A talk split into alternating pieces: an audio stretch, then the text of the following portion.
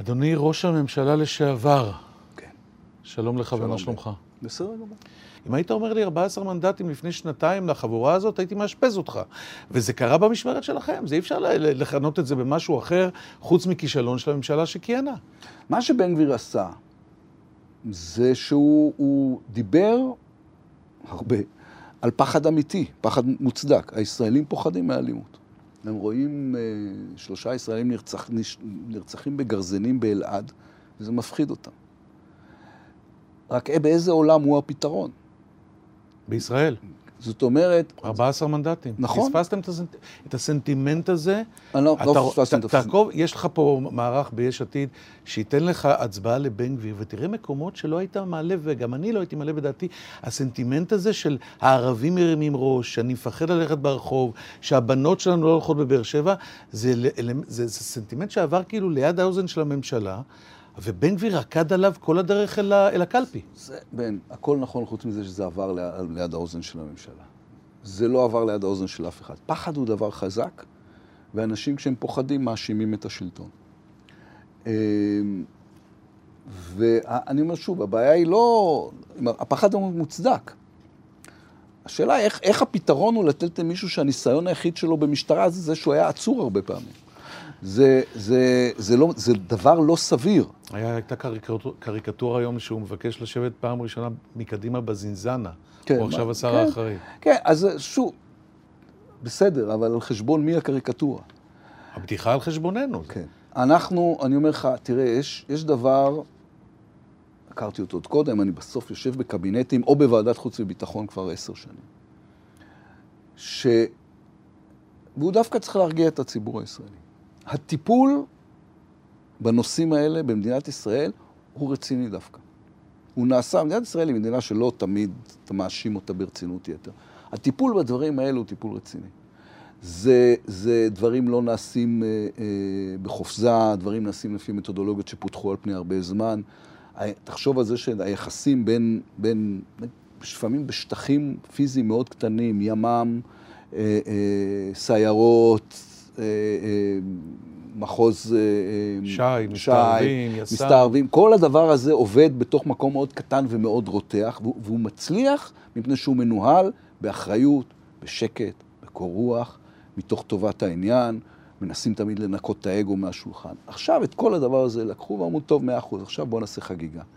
זה, אני אומר את זה בדאגה עמוקה, זה לא יכול להיגמר טוב.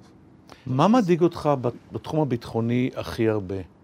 עצם העובדה שנתנו לבן גביר את המפתחות למג"ב איו"ש, לסמוטריץ' את המפתחות לכל איו"ש, אה, או למשל הפירוק של משרד הביטחון, אה, או למשל מה שעושים לרמטכ"ל הבא, שטוענים שזה מינוי פוליטי שלכם, אולי באמת לא בסדר שכפיתם על הממשלה החדשה רמטכ"ל, שאתם מיניתם ערב בחירות. מה מכל הדברים האלה דעתך עלול להתפוצץ? כולם ביחד וכל אחד מהם לחוד. אה, אני לא בטוח שיש לנו את הפריבילגיה לדרג. זה קודם כל מאוד חסר אחריות. אלה, אה, תחשוב על זה, זה האזורים הכי נפיצים בעולם בערך, אולי חוץ מחרסין ומקומות כאלה. אה, ומשחקים איזה משחק פוליטי, אה, ומשחקים אותו השחקנים הכי קיצוניים בחברה הישראלית. זה, זה לא יכול להיגמר טוב. ובמובנים מסוימים, מה שעוד יותר מדאיג זה שנתניהו יודע את זה. הוא יודע שזה מסוכן. אין לו את הכוח, הוא, הוא חלש מדי מול שותפיו, אבל אין לו, אז אין לו את הכוח אה, למנוע את זה. התרשמת שהוא מודאג מהנושא הזה? ישבתם 45 כן. דקות? כן? כן. אבל אני אגיד לך מה ההבדל. אנחנו פה סיכמנו, ואנחנו עושים את זה, לעשות רעיון עמוק. ואנחנו מדברים במהות של הדברים. בוא נאמר, הבן גביריזם הוא לא עמוק, הוא מאוד רדוד, אבל כשאתם uh, טיפלתם בדברים, הוא הגיע לכל פיגוע עם סיסמאות קליטות, הוא זיהה את הפחד שהרגע דיברת עליו, והתשובה שלו לא הייתה לעבוד עמוק, אלא פשוט לצעוק ולנסות, ולתת לישראלים תחושה שהוא הולך לשמור עליהם. והוא הצליח, הבוחר אמר את דברו. זה, תראה, זה עיקרון המטוטלת. זה... בסופו של דבר אתה צריך לעשות החלטה כשאתה יושב בכיסאות האלה, במה אתה עובד. בלהיות בסיסמאות קליטות או בדבר עצמו. אני בחרתי לעבוד בדבר עצמו, אני לא מתחרט על זה. יש לזה, יש לזה השלכות. אמ, אנחנו היום, בסדר, כן, זה גם תמיד קורה, תראה, בסוף בכל העולם, בתקופות מתוחות עולות מפלגות ימין קיצוני. זה לא תופעה ישראלית. זה קרה, מעט, מעטות, זה, זה תמיד קורה כתגובה או להגירה או לטרור. וכי אנשים מחפשים תשובות פשוטות לשאלות מורכבות. אין תשובות פשוטות לשאלות מורכבות. אמ, אתה צריך לייצר תהליכים נכונים ולפעול אה, בקור רוח, וזה מה שעשינו. נכון שזה לא תמיד אלקטורלי, אבל מה, מה האלטרנטיבה שלי הייתה לפעול לא באופן מושכל, לא עם הדרגים המקצועיים, לא להקשיב לרמטכ"ל ולמפקדים, לאפשר עוד חמישה אלאור עזריה כדי להרגיע את הציבור, אני לא אעשה את זה. הקמפיין אה, על אה, הרמטכ"ל הנכנס, גם על ראש השב"כ, סימון אה, מטרות פוליטיות, פוליטיזציה של כל האירוע הזה. אתה חושב למשל שהרמטכ"ל צריך להציב אולטימטום ולהתפטר אם מפרקים לו את משרד הביטחון, מעבירים לו את מג"ב, מוציאים לו את מג"ב מאחריותו וכולי?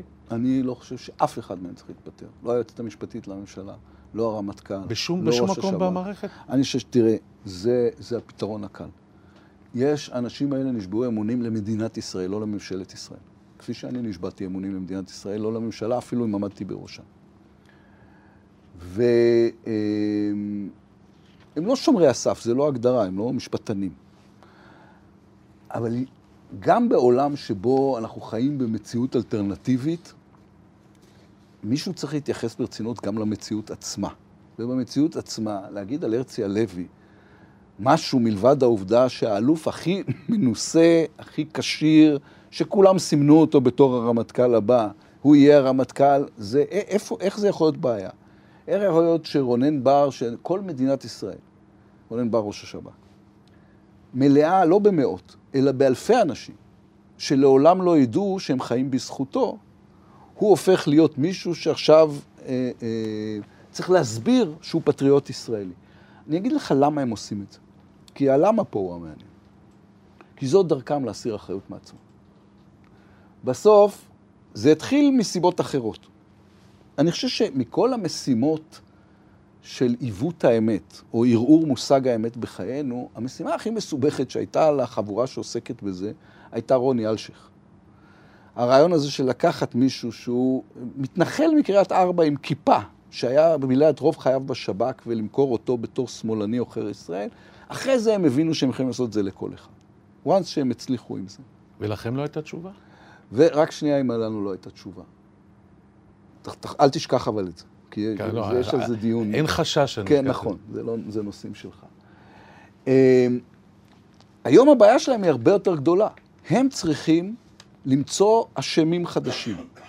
הם לא יוכלו להאשים את השמאלנים בממשלה, אין שמאלנים בממשלה, הם לא יוכלו להאשים את אנשי המרכז בממשלה, אין אנשי מרכז בממשלה, הם יצטרכו להאשים מישהו. כי הם לא יודו לעולם שהם לא מצליחים לנהל את האירוע. אם תהיה חס וחלילה אינתיפאדה שלישית, הם יצטרכו להאשים מישהו, אם יהיה אירועי טרור, הם יצטרכו להאשים מישהו. כשבדואים אה, אה, יזרקו אבנים על מכונית שחולפת בנגב, הם יצטרכו להאשים מישהו. אני אומר לך את זה, קח את זה ממני, הם לא יאשימו את עצמם. כן, יכול להיות שהם ימצאו. הם ימשיכו להאשים אותך, אגב. הם יאשימו אותנו. יכול להיות שהם יצליחו גם. הם יאשימו אותנו. אם הם שכנעו שרוני אלשיך הוא שמאלן שזמם מזימה, אולי הם יצליחו לשכנע כן. שראש האופוזיציה אחראי. אתה צריך להיות ערוך לזה. אני ערוך לזה.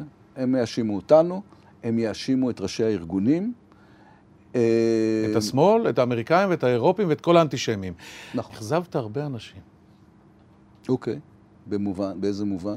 שראו בך תקווה, שהצביעו עבורך, אבל uh, הסחורה לא סופקה. אני חושב שאנחנו מאוכזבים ביחד. Uh, תראה, יש עתיד עשתה את שלה בבחירות האלה. עלינו ל-24 מנדטים, אנחנו מפלגת שלטון, אנחנו מתנהגים וחושבים כמו מפלגת שלטון, הבאנו את התוצאה. יש דברים... עכשיו, אין, אין, אין לי סבלנות להאשים מפלגות אחרות, בטח לא להאשים את הבוחרים. אחד המצבים הנפשיים הכי מסוכנים לפוליטיקאים זה כשהם מתחילים להאשים את הבוחרים שלא הצביעו להם. אמ, אבל אני רוצה להגיד לך על זה משהו אחר. פוליטיקה, אתה יודע את זה יותר מרוב האנשים, היא דבר פשוט שמתחזה לדבר מסובך. אנחנו עשינו ממשלה אה, לא פשוטה, בפעם הראשונה עם מפלגה ערבית, בתקופה ביטחונית לא פשוטה, אז הימין הקיצוני עלה לשלטון. בדיוק כמו שבפעם הבאה, שלדעתי לא תהיה רחוק במיוחד, היות והימין הקיצוני בשלטון, המרכז יעלה לשלטון. מנסור עבאס יהיה ראש הממשלה הבא. לא, המרכז יהיה. כי המרכז הוא מתון, ומול קיצוניות תמיד עולים מתונים. זה עיקרון המטוטלת. אחרי אובמה בא טראמפ. אה, אחרי טראמפ בא ביידן. ככה עובדת, ככה עובדים החיים הפוליטיים. זה הרעיון, אני מאוד מאמין ברעיון של הממשלה הזו, של ממשלת השינוי. אני חושב שהנסיבות גרמו לזה שהוא לא קיבל עדיין את כל הצ'אנס הראוי לו, והוא יקבל אותו בהמשך. אנחנו תכף נצלול לזה. אני רוצה אבל להקריא לך משהו ששלח לי, אני לא יכול להגיד לך מי הוא אחד התומכים הגדולים שלך, ואמרתי לו, אם היית יכול לשאול את אה, יאיר לפיד שאלה אחת במקומי, מה היית שואל? הוא שלח לי את זה. תצא בסבלנות. איפה הייתם כשתקפו את אנשי הקואליציה, צילמן, אורבך ובנט, כששיקרו בעניין ה-53 מיליארד לתומכי הטרור, כששיקרו בעניין המבצר של בנט, כששיקרו בעניין לימודי התורה בבתי הספר, כשמכונת הרעל לדבריו פעלה שיקרה וטינפה עליכם 24-7, כשקראו לתומכי הגוש שלכם ברחובות שמאלנים בוגדים והיכו אותם על הגשרים, כשאיימו ותקפו את הפרקליטות והתובעים במשפט נתניהו, כשיכולתם לחוקק את חוקי הנאשם, כשהייתה לכם האפשרות לתקוף את הקואליציה המתגבשת על שלל מרכיביה הבעייתיים, כשהיה צריך לדאוג להסכמי עודפים, כשהעבירו לפני רגע, רגע לפני הקמת הממשלה את כל החוקים החדשים. אני אגיד לך שני דברים. אחד, כל הטענות האלה שמופנות עכשיו כלפיי, ואני מקבל את זה. אני, אנחנו המפלגה המובילה. הופנו לפני שנה וחצי לבנימין נתניהו. כולם אמרו לו, איפה הייתם, איך לא ארגנת, איך לא בנית את הגוש, מה פתאום לפיד הקים ממשלה? כי אני הקמתי את הממשלה, עכשיו הוא מקים את הממשלה, ואותן אה, תלונות מופנות כלפיי, זה בסדר, זה חלק מחוקי המשחק, רק בואו לא נתבלבל. זה, כמו שאמרתי בהקשר אחר, האחריות והסמכות באים ביחד ואני מקבל את זה. אבל פה, אתה, פה זה ואתה מדברים על משהו עמוק יותר. אנחנו חיים בעולם שהתערערה בו לחלוטין אה, אה, כל הקונספציה הקרויה אמת. מושג האמת בחיינו הוא מעורער לגמרי. נוצרה אמת אלטרנטיבית. ואני, האיפה הייתם הזה, זה אנשים שאומרים, למה אתם לא משקרים כמוהם? אני לא מוכן לשקר כמוהם. אני באופן כללי לא רוצה להיות כמוהם, כי יש אותם, וגם זה בעיה, ואני לא חושב שצריך עוד אחד. יש משהו שהוא משונה בעיניי לאורך כל הדרך עם אנשים שאומרים, אה, אה, בנימין נתניהו וחבורתו הם אנשים, זה יותר הם כבר ממנו, אנשים מסוכנים, למה אתם לא כמוהם? אנחנו לא כמוהם כי הם אנשים מסוכנים. אני לא אשקר, אני לא ארמה. כן, ה-53 מיליארד האלה היו שקר גס. היום פורסם שנתניהו מעביר להם את ה-30 מיליארד שקל שאנחנו תכננו להעביר להם. בשנה האחרונה הועברו בערך חמישה וחצי מיליארד שקלים. זה הכול, חמישה לא, זה המספר השלישי שאני שומע כבר. לא, לא, סתם. נתניהו אמר שניים, אה, נתונים מראים ארבעה, אתה עכשיו אומר לי חמישה כן, וחצי, תחליטו. שאלתי את השרה, את מירב כהן, שאחראית על זה. אה, תראה, לא, חלק גדול מהכסף זה תוכניות שהן אוטומטיות. כי כאילו, אם יש תוכנית רב-שנתית לבנות כביש, עכשיו תחליט אם אתה מכניס את זה לסכום או לא. יש פה קבוצה שמוכנה לחזור שוב ושוב ושוב על שקרים, כי שקרים עובדים רק אם חוזרים עליהם שוב ושוב ושוב. הרי מה קורה? בפעם הראשונה זה נשמע אבסורד, בפעם החמישים קצת פחות, בפעם החמשת אלפים, המוח האנושי, כשהוא שומע משהו מוכר, מזהה אותו עם המילה אמת. יש מחקר מדהים כזה של אה, דניאל קנמן, על הזיהוי בין מוכרות לאמת. אה, ואנחנו, אז אנחנו במובן זה, יש לנו שתי אפשרויות. אנחנו צריכים להתמודד עם זה, בלי להפוך להיות זה. יש תמיד סיכון בחיים פוליטיים, שאתה תהפוך להיות הדבר שאתה שונא. אני לא מוכן להפוך להיות הדבר שאני שונא. אז אני אומר לך, לא ימכרו לי אה, אה, תחושת כישלון כשהקמנו את הממשלה הזו נגד כל הסיכויים, וכשהמפלגה שלי גדלה באופן כל כך משמעותי במהלך הבחירות. ודאי שקרו דברים שחבל שקרו, גם אני הייתי שמח אם מרץ ועבודה היו מתאחדים. ואם הגוש כולו היה מתכנס מאחורי הרעיון שסוף סוף יש ראש ממשלה מכהן, אז כדאי לעמוד מאחורי. אבל זה ההבדל, שאתה אומר שאתה היית שמח, ונתניהו היה אוכל להם את הכבד עד שהם היו... הוא היה מופיע בהתוועדות הזאת של הערבים שהתפצלו ומטיח את ראשם זה בזה ומתאסלם בשידור חי ומונע את הפיצול, ואתה היית שמח והוא פשוט עם... עם רצח בעיניים, אולי האופי שלך, אני מכיר אותך איזה 20, 30, 40 שנה, שאתה אדם נוח, ואתה אדם רגוע, ואתה לא מוכן להתאבד, ואתה יודע, אני לא רואה את נתניהו נוסע לסוף שבוע בפריז תוך כדי מהומה כזאת, ואתה תיקח את לי, כן, אתה כאילו בן אדם רגיל, אבל הפוליטיקה הישראלית היא בשביל מתאבדים כאלה. אתה לא התאבדת על האירוע הזה, והוא כן התאבד, תראה את הגוש שלו, זה בן? אנשים ש- שנשבעים בשמו שלוש פעמים ביום. בן, זה קשקוש. כל אני? מה שאמרת. זה קשקוש. זה פשוט לא נכון. אם לא הייתי מתאבד על זה, לא הייתה ממשלה. לא, אם בהקמה. לא הייתי מתאבד על זה, יש עתיד לא מחזיקה עשר שנים והופכת למפלגת שלטון. ועכשיו, בסוף יש הבדל מאוד מאוד מהותי באופי בין שני הגושים. ואי אפשר להתעלם ממנו, אנחנו יכולים לעשות את עצמנו. אתה יכול לפעול עם החומרים שיש לך. הם, הקבוצה ההיא, שהיא קבוצה דתית וקבוצות דתיות הן מונ- מונעות היררכיה מטבען, פועלים אחרת, חושבים אחרת, מתנהגים אחרת. אין שם אף אחד, באף אחד מראשי... זה לא נכון לגבי סמוטריץ' וזה יהיה עוד פחות נכון בהמשך, אבל בסך הכל אף אחד מהם לא רואה בעצמו בשלב הראשון מועמד לראש ממשלה, ואף אחד מהם לא מכרסם בכהונת ראש, או בסמכות ראש הגוש. אבל להגיד שלא התאבדנו על זה, בוא, על מה הקדשתי את היותר מעשר שנים האחרונות, על מה המאמץ, איך בכלל קמה הממשלה הזאת? אתה רואה, תגיד לי אתה, מי יכול במדינת ישראל להקים ממשלה משמונה מפלגות שונות שנעות מזאב אלקין עד מנסור עבאס? אחת מהן מפלגה זה- ערבית לראשונה בהיסטוריה. אפשר, אתה חושב שאפשר לעשות את זה בלי להתאבד על זה? בטח שמתאבדים על זה. כן, סגנונית אנחנו לא אותו דבר. אני אה, איש מרכז, אני עומד בראש מפלגת מרכז, אני איש מתון, אני חושב שהמתינות היא הדרך היחידה לנהל את החיים ולנהל מדינות, ובזה אני אמשיך. להבדיל מהרבה מאוד אנשים במערכת הפוליטית, אני לא מנהל את עצמי מול הדוגמה של נתניהו. אני חושב שזה... אה, זה מוזר בעיניי שאנשים, בכלל, אני לא מנהל את עצמי מול הדוגמאות של אחרים, אלא מול מה שנראה לי נכון ולא נכון לעשות. אבל אתה אבל יודע, להתאבד, הכי, הכי. מוזר זה שאתה אומר לי בריאיון הזה שיש עתיד עשתה את שלה עם 24 מנדטים, שזה מספר יפה, אבל היא הפסידה את הבחירות. ונתניהו, כשהוא הביא 32, 35, 36 מנדטים, הפסיד את הבחירות, הוא הבין את זה. אולי דווקא, אולי האסון שלך או התקלה שלך הייתה באמת ההצלחה ההירואית. אף אחד לא האמין שהממשלה הזאת תקום. ופה אתה מקבל אה, לא את כל הנקודות, יותר מכל הנקודות. אבל מאותו רגע בעצם חשבת שזהו, הגעת למנוחה ולנחלה. נפתלי בנט אמר, חשבנו שמכונת הרעל אה, אה, אה, תתפוגג אחרי שהממשלה קמה, טעה. אחרי שהעברנו תקציב, טעה. היא לא התפוגגה, ואתה מתנהג כאילו ניצחת, אבל הפסדת. בוא נתחיל בזה שאני אגיד לך, אודיע לך, אני אצלצל אליך, או שנקבע עוד פגישה, אני אגיד לך מתי הסיפור נגמר. הוא לא נגמר. זה שלב. מי שלא מבין את הביזנס הפוליטי בתור מהלך מתמיד של עליות וירידות, שיחפש מקצוע אחר. כן, בתוך מערך פוליטי, בתוך חיים פוליטיים, בטח ברמות שבהם אני נמצא או מתעסק, אתה לפעמים נופל ולפעמים עולה, לפעמים נופל ולפעמים עולה, כמו שקרה לי, כמו שקרה לנתניהו, כמו שקרה לאחרים.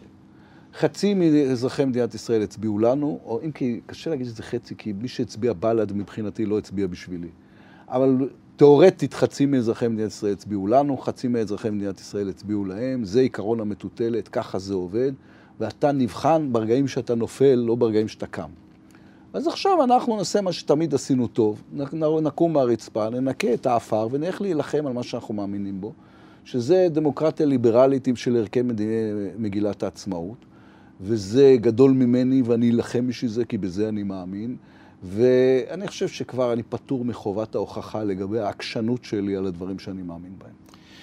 אז אני רוצה להתייחס לזה שאמרת שאתה לא רוצה להיות כמו ביבי. אתה לא רוצה להיות שקרן, ואתה לא רוצה להשתמש בטכניקות האלה, אבל הרי מה, מה הטיעון הנגדי? לא שתשקר, שתפרק את השקר.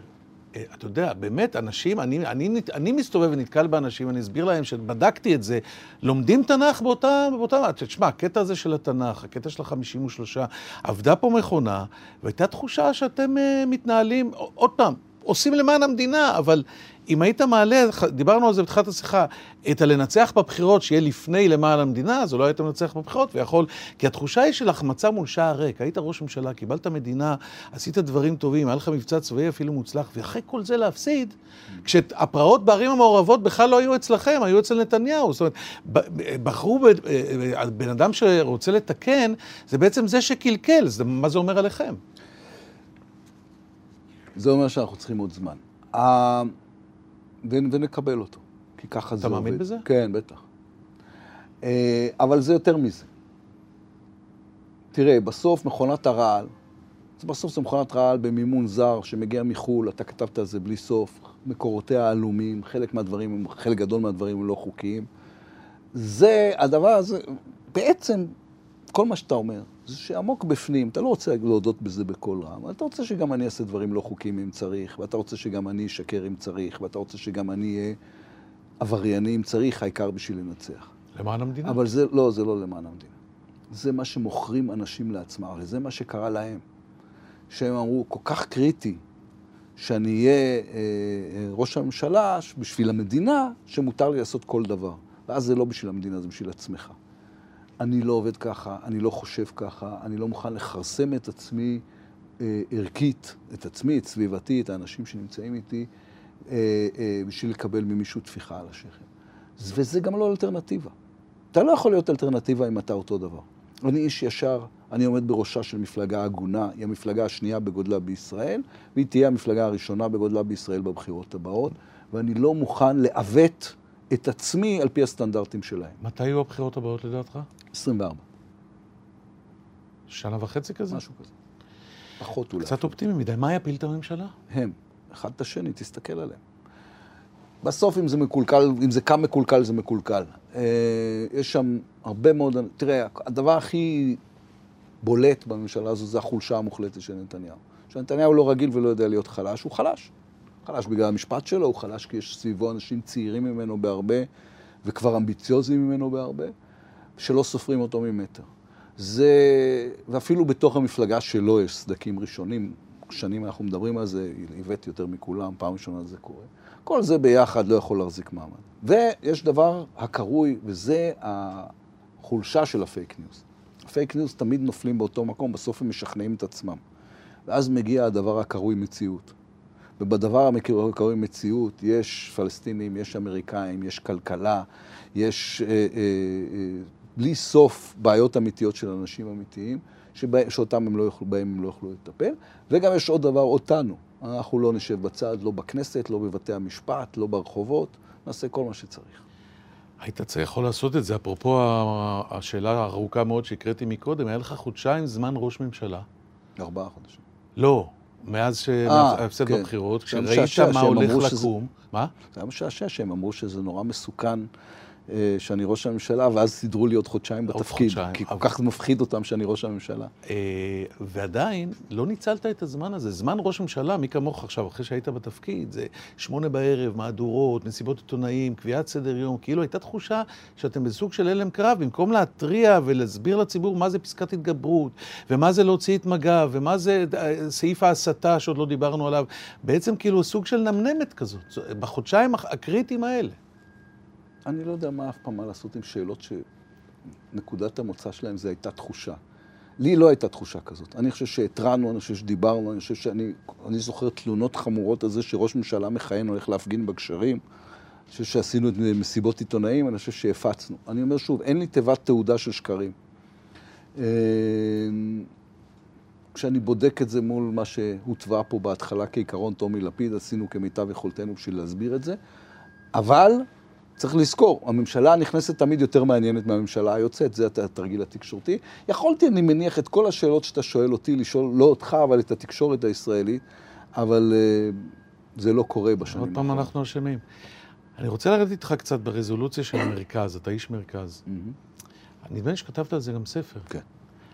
אבל זה לא מוכיח את עצמו. אולי ישראל, בגלל שהיא מדינת שבטים, אתה לא תוכל בחיים להקים פה ממשלה מהמרכז, כי יהיה חסר לך את אחד הכתבים.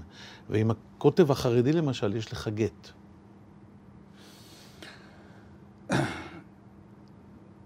קודם כל, יש שתי מפלגות מרכז בישראל, לא, לשלוש. אה, יש עתיד, המחנה הממלכתי והליכוד. העניינים המשפטיים של נתניהו קצת גרמו לזה להתמוסס, אבל אני, אני מאוד מאמין שהליכוד בבסיסו הוא מה שנקרא מפלגה לאומית ליברלית, שזה כשהיה 40 שנה למהפך, היה כנס בבית מורשת מנחם בגין, וביקשו ממני לנאום שם, נאמתי לפני נתניהו, ואמרתי שאני בא כראש מפלגה לאומית ליברלית המברכת מפלגה לאומית ליברלית אחרת ביום חגה. אה, זה, מה שאמרתי עכשיו זה רוב מוחלט של הישראלים. תראה, יש את הסיפור המפורסם על ארתור פינקלשטיין שאומר לכו על היהודים נגד הישראלים כי יש יותר יהודים מול הישראלים. הטענה שלי, והטענה הזו היא צריכה להיות נקודת המוצא לכל דיון ישראלי, או כל דיון על המדינה הזאת ולאן היא הולכת, אומרת שזה לא יכול להיות דברים סותרים. זאת אומרת, כי מה קרה? היה פה תהליך שמגיע עכשיו לשיאו, שבו הישראלים מתרחקים בגלל זה מהיהדות והיהודים מתרחקים, זאת אומרת, מתרחקים מהישראליות. האלה שקוראים לעצמם היהודים או הממשלה האמונית מתרחקים מגיוס לצה"ל. מתרחקים מהרעיון של שוויון בנטל הכלכלי, מתרחקים מכל סממן של ממלכתיות מדינתית. ויש תהליך שהוא בעיניי לא פחות מורכב, שבו, או לא פחות בעייתי, או אתגר לא פחות גדול, שבו הישראלים מתחילים להתרחק מהיהדות, כי היא מייצגת, אם, אם היהדות מיוצגת על ידי אורית סטרוק ובן גביר וסמוטריץ', אז הם לא רוצים איתה יחסים. זה מסוכן וזה מסוכן. המרכז הישראלי, להבדיל מהמרכז במקומות אחרים, אני יכול לתת לך את ההרצאה על אדמונד ברק ומשנתו, אבל המרכז הישראלי אומר, אני יודע להיות יהודי וישראלי ביחד, וחייב להיות יהודי וישראלי ביחד, כי אחרת לא תהיה למקום הזה תקומה. להגדרה היסודית הזו, הליכוד במתכונתו המקורית לפחות, הוא שותף אפשרי. אמ, והטענה שלי, וזו טענה מורכבת ודרך ארוכה, זה שגם החרדים צריכים להיות שותפים לזה.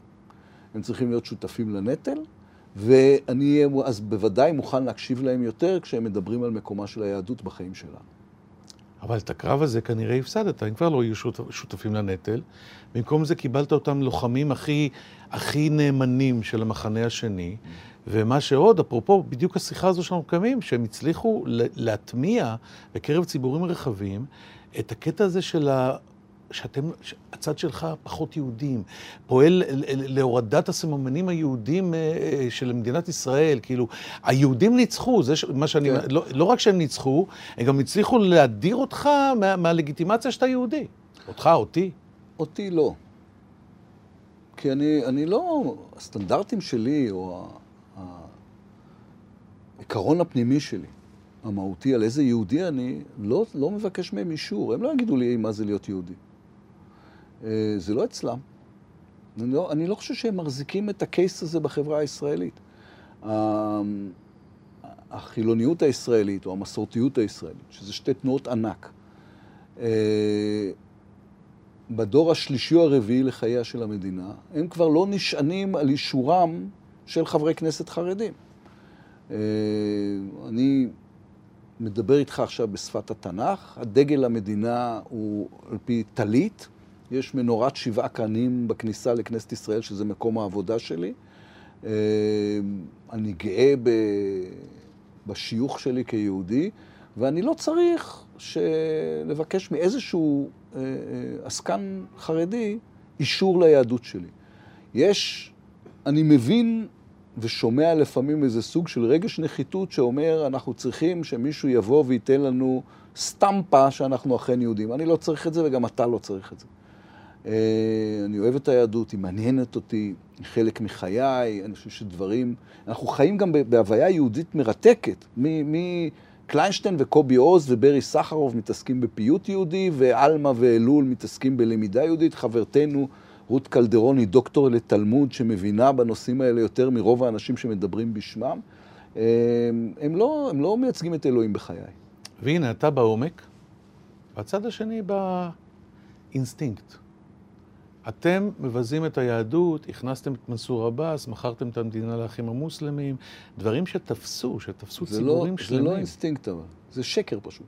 צריך להבדיל בין הדברים. שקר, שקר שתפס. יכול להיות, אבל זה עדיין שקר. והתפקיד שלי, ובגלל זה אנחנו יושבים פה עכשיו מול מצלמות, הוא לוודא שאנשים זוכרים שזה שקר. אמ, אני חוזר איתך איכשהו לאבא שלי היום. זה... שהיה הדגל של המאבק נגד החרדים, כן, שאולי אתה משלם על זה. 28 לדצמבר 1944. סבתא שלי קוראת לאבא, אומרת לו, אתה לא יודע את זה, טומי, אבל היום הבר מצווה שלך. ו... 27 לזה. והיא אומרת, לא יהיה עוגה. סבא, לא, אבא לא יבוא. זה ממש התחילה השמדת יהדות הונגריה. הם בגטו, במרתף. והיא נותנים 600 איש במרתף פחמים, והיא מוציאה בקבוק בושם שנל 5. זה היה של הגברות. שוברת אותו על הרצפה ואומרת, לפחות לא יהיה מסריח בבר מצווה של הבן שלי. יש בר מצווה יותר יהודית מזה? אבא שלי עשה בר... אני, הילדים שלי עשינו להם בבית דניאל, וחגיגות, ומסיבות, וילדים באו, והיו רבנים, והם הקריאו ועלו לתורה. ואבא שלי עדיין הייתה לו הבר מצווה הכי יהודית בעולם, כי זה הגורל היהודי. שלא ייתנו לי הרצאות על יהדות. אני אוהב את היהדות, אני מוכן לקיים דיאלוג על היהדות, זה מרתק אותי, אני כתבתי ספר על גיבורי התנ"ך. אה, וכשמישהו אומר הם לא יהודים, הוא משקר, וכדאי שנעמוד ונעיד על שקריו. אז אולי הכישלון של החלום הציוני בגדול זה שאיקס שנים אחרי אותה בר מצווה של אביך בגטו, הצד אחד של הציבור הישראלי קורא לצד השני מתייוונים, מטיל ספק ביהדותו, מטיל עליו חרמות. אה, היום שמעתי רב חשוב, הרב מזוז, מדבר על, אה, על אה, יושב ראש הכנסת, אמיר אוחנה, כן. כעל נגוע במחלה. הדברים האלה עוברים בשקט. הוא והשק... אמר עליי שאני גרוע מהנאצים. הרב מזוז. זה אפילו יותר גרוע ממה שהוא אמר על הרב, כן. על, על אמיר אוחנה. כן. זה, לא, זה עצוב בעיניי יותר מכל דבר אחר. זה, קודם כל זה אומר שהרב מזוז, שהוא רב חשוב, מקבל המון אינפורמציה לא נכונה. הרי אם הוא היה יושב איתי חצי שעה, הוא היה אומר להם, תקשיבו, דיברתי איתו. האיש אוהב את עם ישראל, אוהב את היהדות, אוהב את ה... אה, חובר לזהות שלו לא פחות מאיתנו, אבל הוא לא, זה לא קרה. הוא מקבל מידע, צינור דק של מידע לא נכון, ומתוך זה הוא מדבר. אה, שזה טרגי, טרגי לנו כחברה. אה, אז נילחם בזה עד שזה ישתנה. ואיך אתה, אתה מגיב לדיבור? אני אפילו כתבתי על זה בסוף השבוע, שאולי אולי צריך ללכת להסדר חדש. החרדים הופכים ליותר ויותר אה, נוכחים וגם מתרבים בקצב הרבה יותר גדול משאר חלקי האוכלוסייה. הם לא יקטנו, הם יגדלו. אה, הנושא הכלכלי מאוד מטריד. זה לא רק שהם לא מתגייסים, הם גם לא עובדים, הם גם לא לומדים, הם לא מוכנים. זאת אומרת, ישראל הולכת לשקוע כלכלית. אולי זה יהיה זמן, ל, לא לשתי מדינות ממש, אבל סוג של אוטונומיה או קונפדרציה בין ישראל הליברלית, יכולה להיות חילונית, גם מסורתית, וישראל הדתית שמרנית, מדינת ישראל, מדינת יהודה, אין ברירה. אני לא מקבל את זה. יש ברירה. קודם כל בחיים יש ברירה. גורלנו בידינו זה, זה משהו מהותי בחיי ובדרך שבה אני מתנהל, שהמציאות היא לא נתון. המציאות היא החומרים שאותם אתה תלש אה, כדי לייצר משהו טוב יותר. אה, בשנים האחרונות הייתה, ירד מספר הגברים החרדים שעובדים קצת מתחת ל-50%. אבל זה אומר שלפחות חצי מהחרדים עובדים. הנשים שלהם עובדות במספרים הרבה יותר גבוהים. במשכורות כמעט כולם מתחת לקו העוני, נכון. לא משלמים מס, לא עוזר כלום למשק. כן, כי, כל התהליכים לא קורים ביום. אני רק אומר, יש מספיק אנשים, אני די משוכנע שמתישהו בשנתיים, שלוש הקרובות תקום גם מפלגה של חרדים עובדים, כמו שאני משוכנע שתקום מפלגה של ציונות דתית ליברלית, כי הקולות האלה קיימים. והם תמיד, הריאקציה למציאות הנוכחית, תשמע, הם לקחו כל כך רחוק עכשיו את המציאות, שוודאי שתהיה לזה ריאקציה. ואם נוכל, נעזור לריאקציה הזו. בסופו של דבר, הוויתור הזה, שאומר, כן, אנחנו לא מרוצים מהכיוון שהמדינה הלכה, בואו נרים ידיים, לא, לא, לא מקובל עליי. אנחנו צריכים לוודא שאנחנו ממשיכים ואנחנו נותנים דוגמה ואנחנו מנסחים סיפור ישראלי טוב יותר. לזכותם ייאמר, לא נורא מסובך לנסח סיפור ישראלי טוב יותר ממה שהם מציירים כרגע לפנינו. אה, סיפור שמחבר בין היהדות לישראליות, לא מפריד אותם. שחוזר, אמרתי באחד מימי הזיכרון, דיברתי על זה ש... הסתכלתי על הקברים של בית העלמין הצבאי. לא, לא היה כתוב אם הם ימנים או שמאלנים. גם לא עם דתיים או חילוניים? גם לא עם דתיים. או ליברלים או שמרנים? נכון. תגיד, על מי אתה כועס יותר, על מרב מיכאלי או על בני גנץ? אני לא כועס על אף אחד משניהם, כי זה בזבוז זמן. אה, ואני אדם יעיל מטבעי. אה, לא, וגם בחירות זה משהו כזה, זה רגע כזה, אי אפשר, אף אחד לא עושה את כל ההחלטות הנכונות. כל החוכמה, אתה יודע, כל הניתוחים הפוליטיים, יסלח לי המקצוע שלך, הם תמיד בדיעבד. הרי עוד אלפיים קולות לכאן, ואז, כמו שאמרתי, לפני שנה וחצי אני הייתי הגאון ונתניהו היה הלוזר, עכשיו זה מתחלף, ובפעם הבאה זה יתחלף שוב. אז, אז להתעסק בשאלה מי אשם, זה גם לא מעניין את הציבור. אבל תשמע, כל העולם, כולל אתה, אמרו למרב מיכאלי, לא תתאחדו, מפלגה אחת יכולה ליפול. עכשיו, אתה עשית קניבליזציה על מרץ. אתה דיברת על המפלגה הגדולה ביותר יומיים לפני הבחירות. נכון שהטלפוניה שלך, בדקתי את זה, יש לי קשרים, לא ניסתה לשכנע בוחרי מרץ לעבור ליש עתיד, אבל ראש ממשלה, מפלגה גדולה, אין סכנה למרץ. בסוף זה ההבדל שגרם לנו להחמיץ אה, אה, למחנה שלך מול שער ריק. אתה צריך לכעוס על משהו. לא, לא צריך. אני... אה, אין פוליטיקה בלי כעס, אולי זאת לא, הבעיה. לא, אין, אין, אין פוליטיקה יצרים. בלי רגש. אין, רגש יש לי הרבה, רק זה, זה, לא, זה לא סוג הרגש. אני גם זוכר, תראה, יש בפוליטיקה נטייה שאני מזהיר את עצמי מפניה. להאשים את זה שעומד לידך במקום את זה שעומד מולך. אני כועס על בן גביר, אני כועס על סטרוק, אני כועס על אבי מעוז, אני כועס על החולשה של ביבי שהובילה אותנו למקומות האלה. אני לא אכעס על אלה שעומדים לידי באופוזיציה, גם אם הם טעו בעיניי. כי זה לא, זה לא הגיוני. זה לא, הם לא הרעים בסיפור. אם הם, גם אם הם טעו, הם לא הרעים. אני מניח שמרב מיכאלי, שאני חושב שהיא טעתה, אמרתי לה את זה בזמן אמיתי, אבל היא לא עשתה את זה מכוונה רעה. היא עשתה את זה כי זה מה שהיא חשבה שהוא הדבר הנכון. היא, היא, יש לנו... דרך לגיהינום, אתה יודע. כן, כן, אבל יש לנו כאלה אתגרים. מול הצד השני, שעכשיו לבזבז אנרגיה על לכעוס אחד על השני, אני צריך שכל האנשים האלה יעבדו ביחד בשביל להבהיר למדינה הזו שיש לה אלטרנטיבה, לא שכל אחד מהם יעמוד, כולל אותי, ויסביר למה השני טעה. עשיתם שיחה אחרי הבחירות, אתה ומירב? לא. קבענו בכנסת איזה יום, יש לי ביומן, אנחנו נפגשנו בראשי מפלגות, אנחנו יושבים... או משהו כזה מלב אל לב, אתם בטח מכירים גם מלפני. 40 שנה. מאותה תעשייה, מאותה טלוויזיה. לא, לא, אנחנו מכירים הרבה קודם. היא, היא נכדתו של קסטנר, אבא שלי היה מזכיר של קסטנר. די. כן, בטח, אני מכיר אותה בערך מהיום שהיא נולדה. עכשיו אני מבין למה הרב מזוז אמר שאתה יותר גרוע מהנאצים. היום שהיא נולדה זה יפה.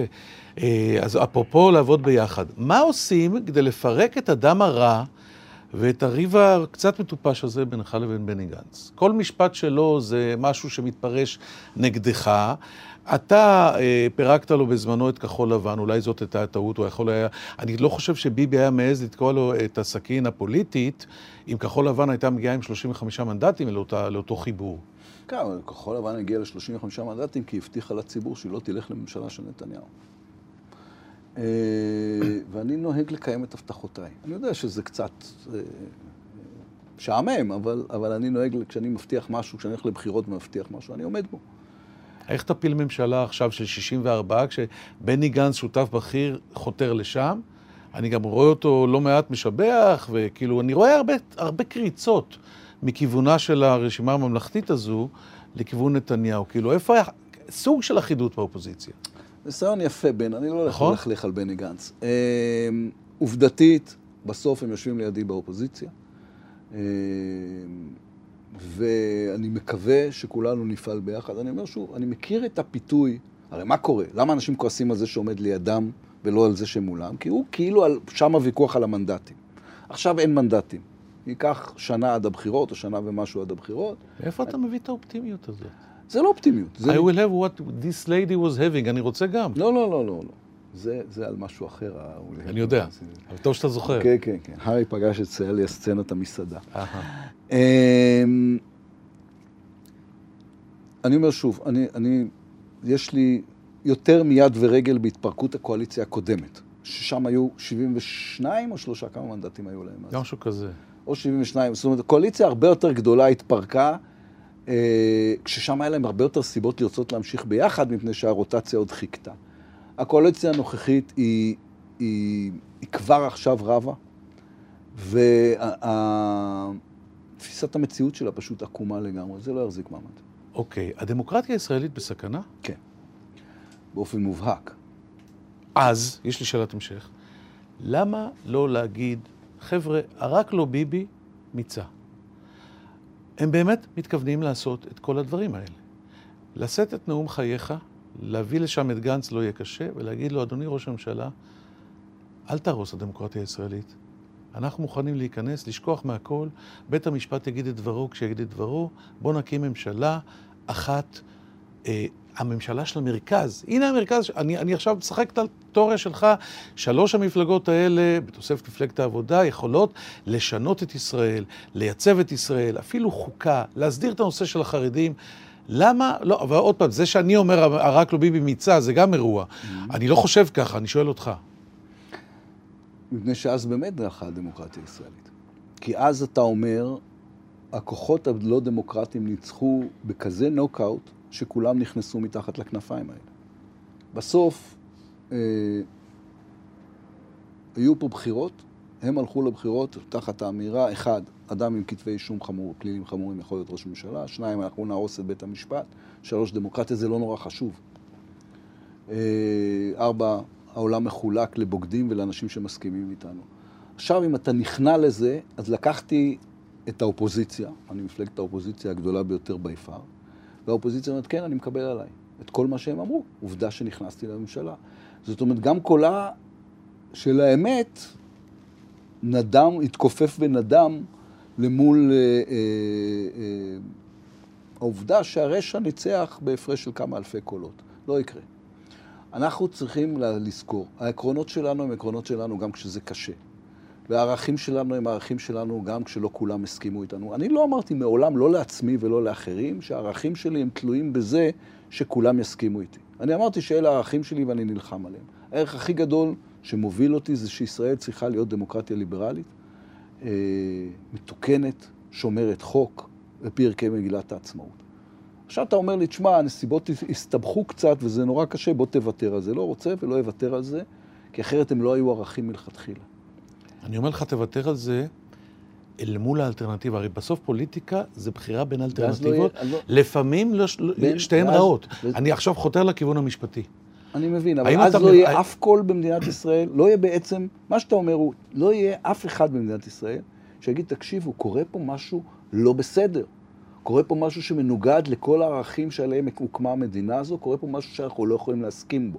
יש, היה כמעט משעשע לראות את נתניהו עומד על בימת הכנסת לפני כמה ימים וצועק, אה, אה, אם הפסדתם, תכירו בזה, זו הדמוקרטיה. כן, זו הדמוקרטיה. הדמוקרטיה זה שיש גם אופוזיציה, והאופוזיציה אומרת את ההפך, והיא יודעת על מה היא מדברת. מה האמת בזה שהצעתם טקס והם לא רצו טקס חילופים? לא נכון, אף אחד לא הציע. לא הצעתם? אף אחד, לשנינו לא ממש התחשק.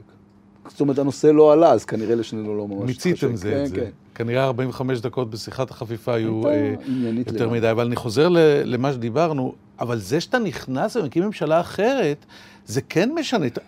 אני חושב, תקן אותי אם אני טועה, שיריב לוין מתכוון להעביר את כל הדברים שדיבר עליהם. אני...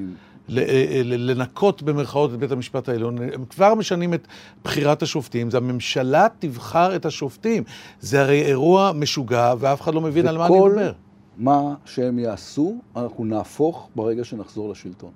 זה, ראשי האופוזיציה, לא יודע אם החמצת את זה, התכנסו לפני שבוע, וזו ההודעה שהוצאנו. אנחנו נהפוך את כל מה שהם עושים עכשיו. השאלה אם תחזרו לשלטון. כן. אגב, מדינה שאתה... בגלל שהם מתנהגים ככה מדינה שאתה מכיר טוב, זה קרה, הונגריה, ואני לא רואה את הצד השני שחזר שם כן, לשלטון. להונגריה אין מסורת דמוקרטית באמת. ישראל הוקמה כדמוקרטיה, ואין לה בכלל אה, זיכרון קולקטיבי אחר.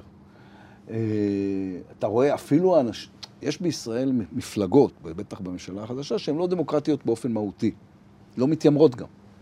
אה, אנשים דתיים... יש עתיד למשל. לא, לא, לא דמוקרטיה במובן הזה של גם ביש עתיד. החמיצו את זה כולם, סוגריים. כולם החמיצו את זה שאנחנו כינסנו את הוועידה, שינינו את החוקה, ויש פריימריז ביש עתיד. על הרשות? כן. אני יכול להתמודד? בהחלט. מתי זה?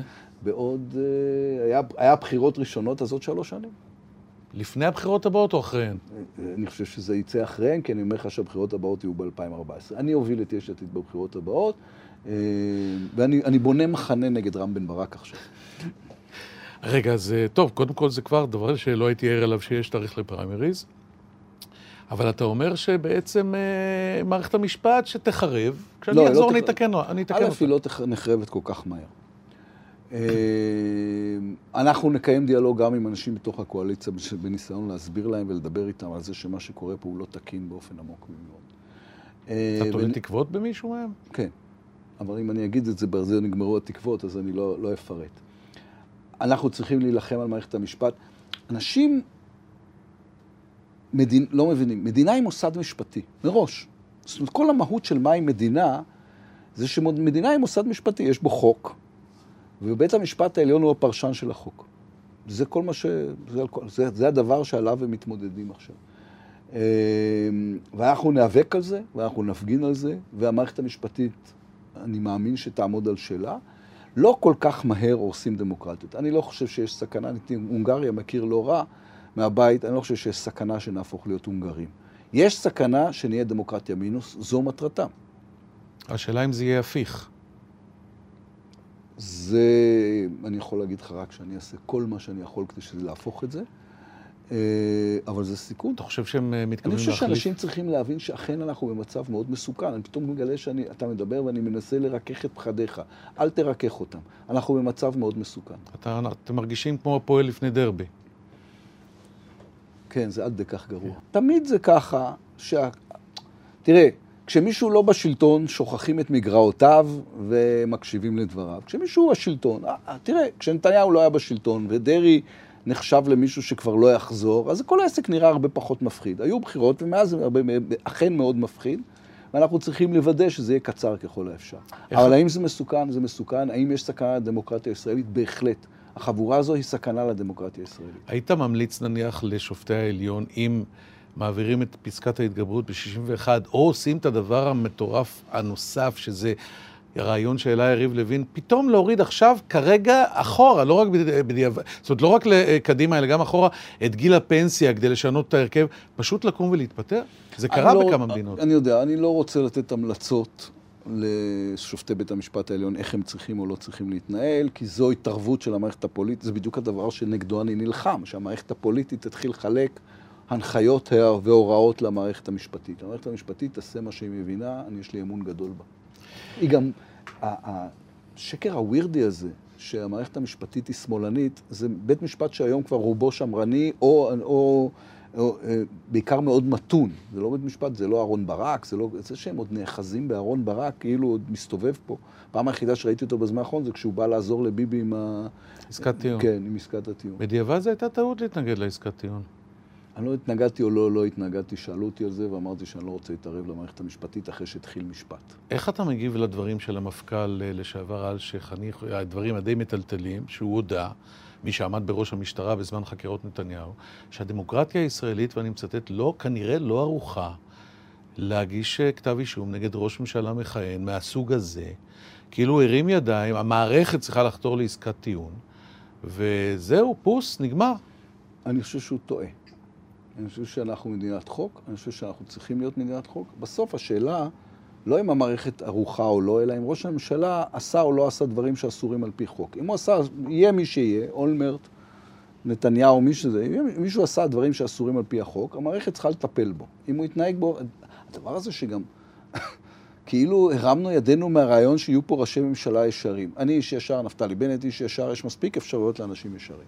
אתה, אה, איך אתה מגיב לפרסומים ולקמפיין שהדברים שמתגלים במשפט, תפרו תיקים והעדים, ולחצו על העדים וחקרו את הסבתא של ההוא ואת הדודה של ההיא, גם כאן יש מערכת שמצליחה לקעקע. חלק נכבד או גדול, אני לא יודע אם זה רוב מהציבור, חושב שפה כל העסק הזה מיותר. כן, אבל זו השאלה לא מה קורה במשפט, אלא מי מוכר להם את הסיפורים. בסוף המערכת, אני דווקא עוקב אחרי זה, אבל מרחוק, אני לא, לא מומחה, יש אצלנו אנשים שמבינים בזה יותר.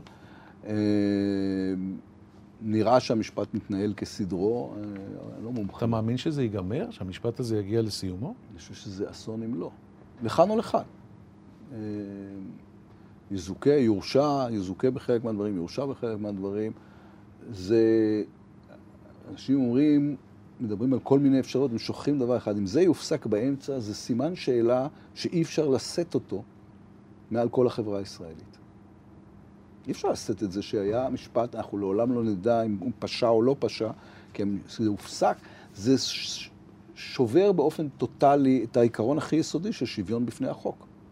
יש עוד אופציה, יש הרבה אופציות, אבל עוד אחת זה שעבר אה, חוק דרעי, שמאסר אה, קלון זה רק מאסר בפועל, ואז הוא ממשיך לקעקע את המערכת, להתיש אותה. ראינו את התוצאה על רוני אלשיך, יגיעו לעסקת טיעון עם מאסר על תנאי, לא בפועל, ונגמר האירוע והוא ממשיך כרגיל. כן, זה אולי, מין- זה, אולי זה הפתרון, להיפטר מהדבר הזה. זה גז לייטינג פוליטי כזה, שבו אנחנו מעלים כל כך הרבה אפשרויות, שהבלתי סביר הופך לסביר, הלא מקובל הופך למקובל. אה, אה, בסוף, יש פה משפט, יש פה כתב אישום, והשופטים צריכים להחליט אשם או זכאי.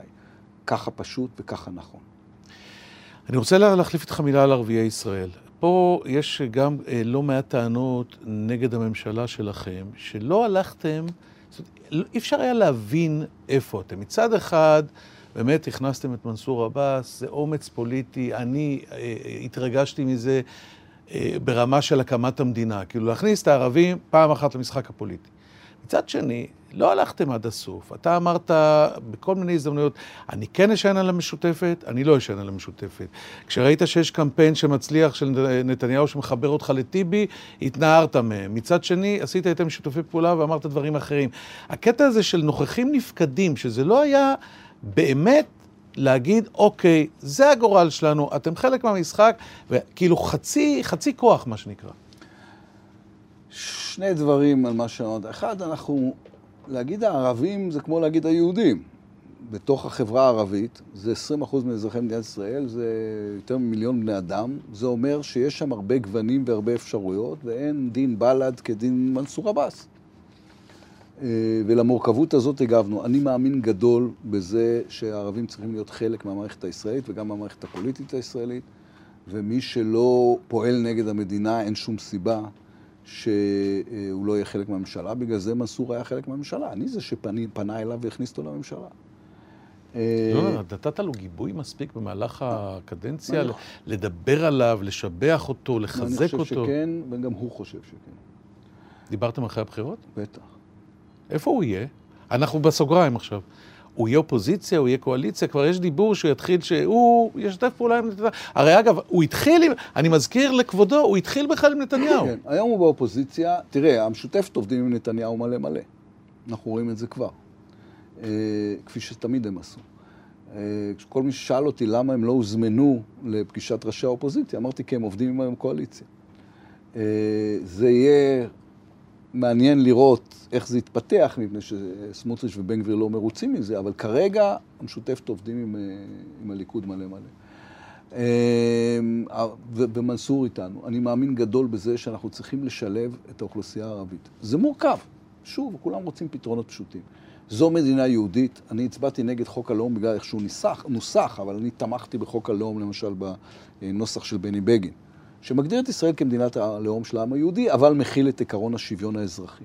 אני חושב שצריך לטפל בהרבה בעיות עומק שיש שם. אני חושב שאם מישהו חושב, אתה יודע מה, אותם אנשים שחושבים שהם יוכלו להסתדר עם זה בלי לטפל בזה באופן מעמיק, זה גם אנשים שאמרו לנו שהם יוכלו להסתדר עם הפלסטינים בלי לטפל בזה באופן מעמיק. זה לא נכון וזה לא נכון. וזה חלק מהמשימה הלאומית הגדולה שלנו, למצוא את הדרך הנכונה לעבוד עם האוכלוסייה הערבית במדינת ישראל, שיש לה בעיות אמיתיות. החינוך שלהם, התשתיות שלהם, הפשיעה כמובן, באלימות בחברה הערבית. לא בהם. נת- הבאתם תוצאות יותר מדי טובות בנושא הפשיעה במגזר אני הערבי. לא בטוח שזה נכון. תראה, ירדו, נגיד מספר הרציחות ירד לא זוכר, 17 אחוז, זה נע כל יום. אבל בוא נניח בין, שו... בין 15 ל-20 אחוז. תראה לי, תראה לי נושא במדינה קרדינלי שיש שיפור של 15-20 אחוז בשנה אחת. ברור שצריך כמה שנים בשביל זה. זה מהלך ארוך. כולם רוצים הכל מיד. זה לא עובד ככה בחיי מדינה. ומה אתה עונה לאלה שאומרים, תשמע, יאיר, קיבלת את ההזדמנות, אין לך יותר כדורים במחסנית, אתה כבר עשר שנים? כן, עשר שנים. איזה ארבע, חמש אה, מערכות בחירות. בגין עוד אמנם עשה שמונה, תשע, אבל זה היה עידן אחר, כאילו, אה, אה, כל עוד אתה פה עם המפלגה הגדולה והמוצלחת הזו, אתה חוסם את הדרך ל- לכוח, לא יודע מה, לאביב כוכבי, לגדי איזנקוט, ל... סתם זרקתי עכשיו. אה, חושב, אנשים אה, כנראה לוקחים יותר מדי בקלות את אה, איזה דבר גדול נבנה פה. יש פה, קח את העשר, נכון, זה רק בין עשר שנים. לפני עשר שנים לא היה מרכז במדינת ישראל. לא, הייתה, לא, היה, בכלל, לא היה בכלל רעיון של, של ציונות מהסוג הזה. והוקם פה כוח פוליטי אמיתי, פרוס על פני כל מדינת ישראל, מנוהל כמו שצריך, אה, אה, שלטוני במהותו. אנחנו מפלגת שלטון. יש עתיד היא מפלגת שלטון. זה רק שיש בלי אנשים... שלטון. זה ש... כן, עכשיו. החילוקי דעות העיקריים שלך ושלי בשיחה הזו, שאתה חושב שאתה עדיין מפלגת שלטון, ואני חושב שכבר כבר לא. כן, כשהליכוד היה באופוזיציה, חשבת שהוא לא מפלגת שלטון? חשבת שהוא מפלגת שלטון. זה משהו ב-DNA. אנחנו ב-DNA מפלגת שלטון. אני מקבל את זה שיש הרבה מאוד אנשים במערכת הפוליטית שהיו שמחים אם היינו נעלמים כדי לזכות מן ההפקר. אני איאלץ לאכזב אותם, אנחנו לא הולכים לשום מקום. התוכנית אה, שלך לעתיד, לכמה שנים זה נראה ככה? אה, אני... עשור? אני רציתי הגבלת קדנציות, ואני מאמין בזה, זאת אומרת... אם תחזור לראשות ממשלה, אתה עושה הקבלה של כן, שתי קדנציות? כן. אבל בלי להחשיב לך את הקדנציה... אני מוכן אפילו להכניס אותה פנימה. אה, אתה רוצה עוד קדנציה אחת? לא, אם אתה מכניס את זה פנימה, זה שתי קדנציות או שמונה שנים. אז, אה, אוקיי. זאת אומרת, הגדול יותר, או המוקדם יותר, או המאוחר יותר? אני לא הייתי רוצה בגיל של נתניהו עדיין להיות בחיים הפוליטיים. הוא גדול ממני ב-15 שנה, אני חושב. כן, ממני ב-12, אז ממך ב-15. כן. אתה לא מסתכל עליו בהשתאות? לא, הוא מבין אותו לגמרי, הוא חושב שזו הדרך היחידה שלו לחלץ מ- מהמשפט, אז הוא ממשיך. כל האינסנטיב שלו זה המשפט לדעתך? בימים האלה, כן. אז בואו נדבר עליו קצת. אתם אף פעם לא שנאת- שנאתם זה את זה. לא, גם היום, זה לא אישי. אני חושב שהוא, שהוא מייצג משהו, הוא מסכן את מה שאני חושב שחשוב וזה. אני לא, אני עסוק בו הרבה פחות ממך, סליחה. כל אחד בפרנסה כן, שלו. מאה אחוז. אולי אה, זאת הבעיה. לא, זו לא בעיה. זה... אנחנו חושבים אחרת על הכיוון שאליו המדינה הולכת, אה, אבל זה אף פעם לא היה אישי. יחסינו האישיים תמיד היו סבירים מאוד. אני זוכר, אני אפילו כתבתי בספר. גם עם שרה היחסים שלנו. פגשתם, נפגשתם לא מעט פעמים, פעם הוא אפילו אמר לך, כשהשתעשעת ב- ברעיון להיכנס לחיים הפוליטיים, קודם כל צריך, תדאג שיהיו לך קודם שלושה מיליון דולר או משהו כזה. כן, לא, לא הקשבתי לעצה הזו, אולי חבל, מצד שני, אתה אתה יודע. שווה פחות משלושה מיליון דולר? כן, אני חושב, אני, היה איזה אתה יום... כישלון. Mm, לי יש יותר, לא, אין לי. נתניהו שאנחנו רואים עכשיו זה לא הנתניהו המקורי, לא. נכון? אז מה קרה לו לדעתך? זה הכל המשפט, הוא בן ערובה, אם כן של מי? של, ה... של החרדים? של הקיצוניים? אני לא. יודע. של סובביו? אני לא יודע, אני לא יודע מה הסיבות, אני יודע מה התוצר. פשוט כי לזה אני חשוף. התוצר הוא שהוא היום אה, הרבה יותר חלש, מבוהל, וזאת אומרת, יש לו עדיין קול עבה, שזה בסדר, ואם שמים עליו מצלמה הוא מתנהג ב... אבל הוא איש חלש ומבוהל, אה, שמתמודד עם פחדים גדולים. אה, זה מה שאני רואה, זה מה שהמערכת מכירה, זה תרגם את עצמו לתוך הממשלה החדשה והסיסטם הפוליטי. למה? זה... אתה יודע, זה יש פה פרדוקס, שהאיש החלש המבוהל וה- שמתמודד עם פחדים הזה, אמר למישהו ב... ביום חמישי, תראה איזה שנה הייתה לי. הפסדתי את הבחירות, כתבתי ספר, שהוא מוכר אותו אה, כמו לחמניות, אה, ירדתי במשקל, הפלתי את הממשלה, ניצחתי את הבחירות והקמתי עוד ממשלה. תוך שנה, תשמע, אני גם רוצה להיות חלש ומובהל כזה. כן, חלק גדול מהדברים האלה, חוץ, כתיבת ספר, לא, חוץ אני- מהירדתי במשקל, שזה אתה יודע להעריך. וגם לכתוב ספר אני יודע להעריך, אבל חלק מהדברים הפוליטיים לא, הוא לא גרם להם. גם מי שקרא את הספר לנתניהו, יש איזה מין, אה, אני לא יודע אם לקרוא לזה יכולת, אפשרות נגיד, לקחת מהלכים היסטוריים ולטעון שהוא הגורם שלהם. זה לא לא, זה מדויק. כל פוליטיקאי צריך. כן, אבל זה, זה, אצלו זה, אז אני אומר, זה לא מדויק. אה, כן, הייתה, לי ולא הייתה שנה מלאת שערות, זה רולר קוסטר, זה רכבת הרים. אה, ההפעלה האמיתית היא באמת ההפעלה של המכונה שעזרה לכל הדברים האלה לקרות. מה מהדברים שהוא מתכנן לעשות הכי מפחיד אותך? וואו, לא, אין, לי, אין לי את זה בטבלה, אבל תראה, יש פה, יש פה דברים שהם מיידיים ויש פה דברים שהם לא מיידיים. ברמה המיידית, מה שהם עושים עכשיו זה, זה ערובה לכאוס ביטחוני. ולאי התייצבות של העולם איתנו במאבקים שהם קריטיים לביטחוננו. ברמת העומק, אה,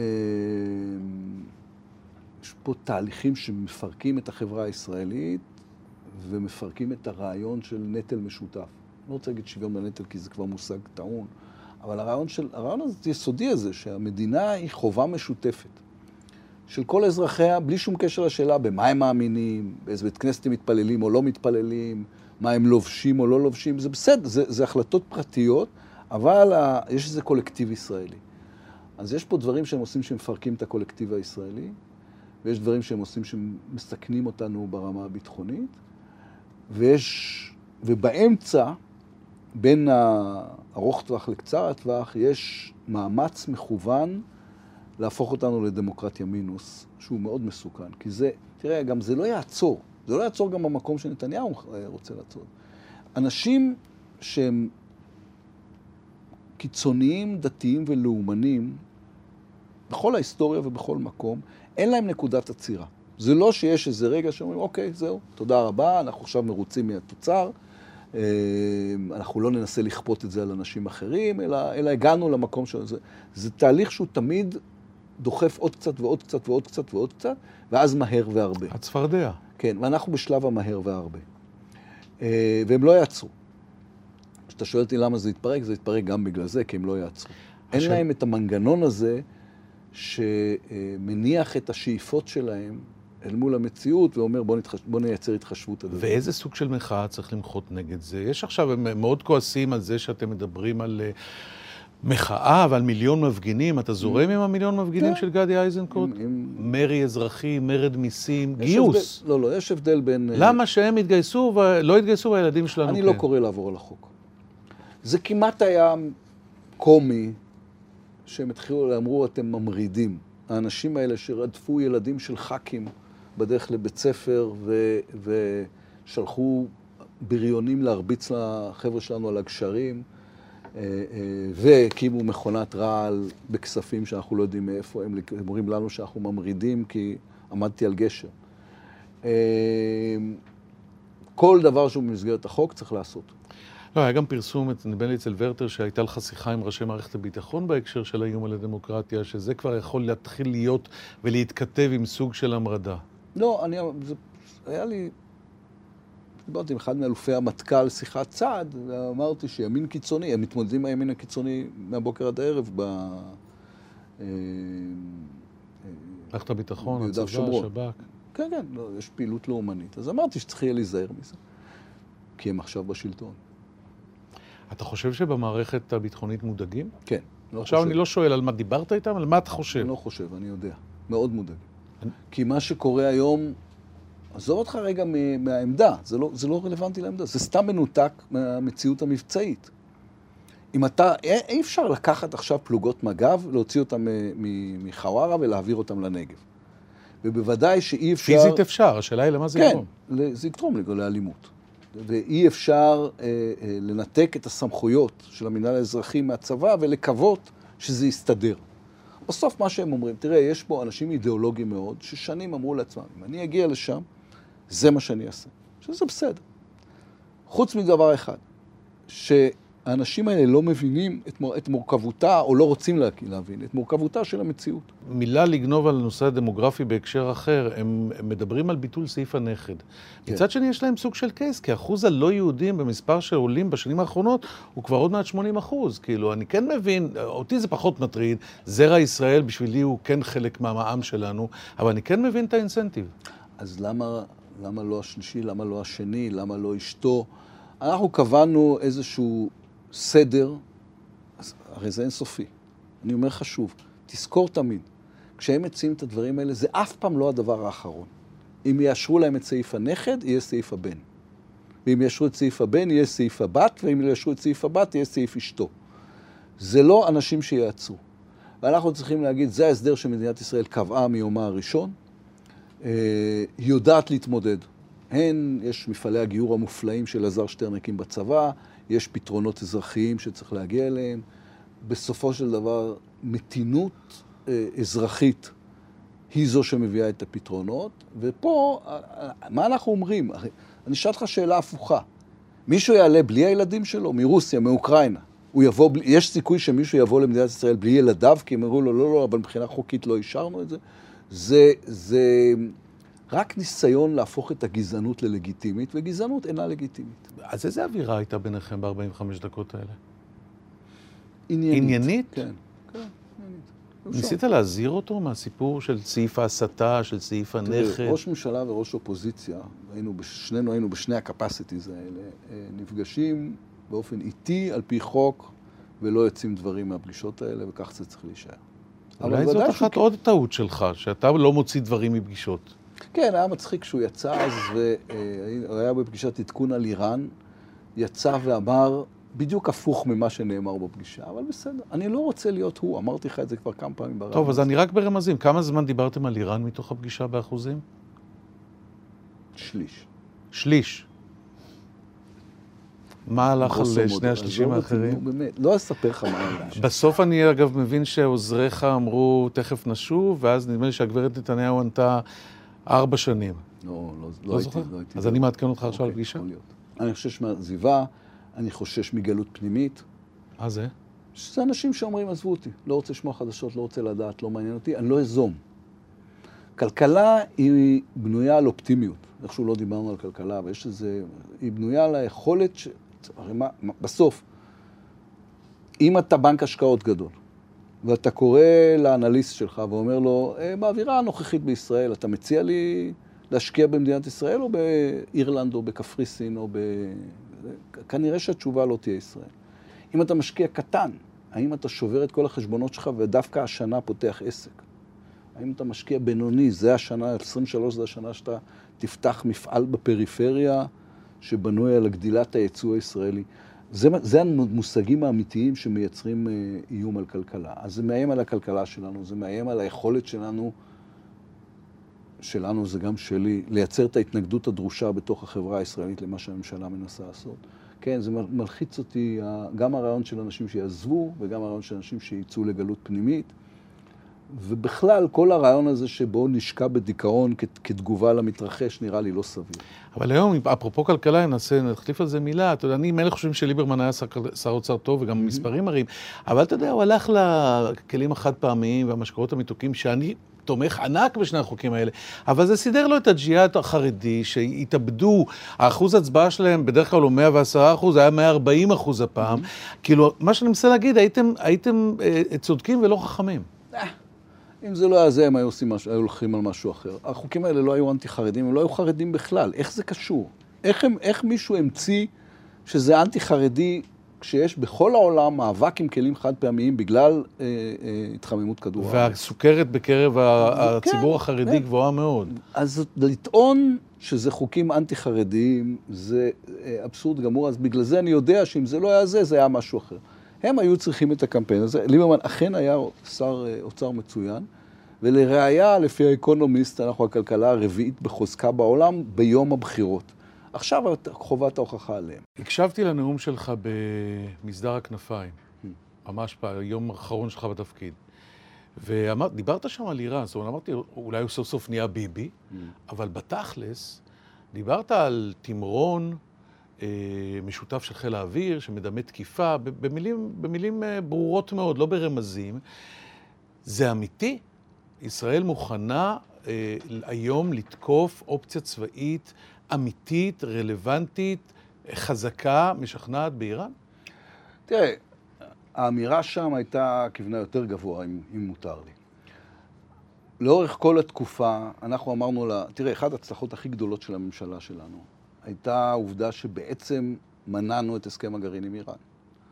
בממשל דמוקרטי, שזה היה חלק מהקמפיין שלו, אנשים לא זוכרים. הנשיא ביידן בקמפיין הבחירות שלו אמר, אנחנו נחזור ל-JCPOA, אנחנו נחזור להסכם הגרעין עם איראן. ואנחנו עשינו עבודה מאוד ממושכת, מאוד סבלנית, מאוד עקבית, ולפעמים נוקבת עם האמריקאים. ולאורך כל התקופה אנחנו אמרנו לאמריקאים, תקשיבו, אם אתם רוצים שהאיראנים יגיעו להסכם, אבל הסכם אמיתי, לא הסכם רע, הסכם טוב, צריך להיות מונח על השולחן מה שנקרא ה-credible military threat, איום צבאי אמין.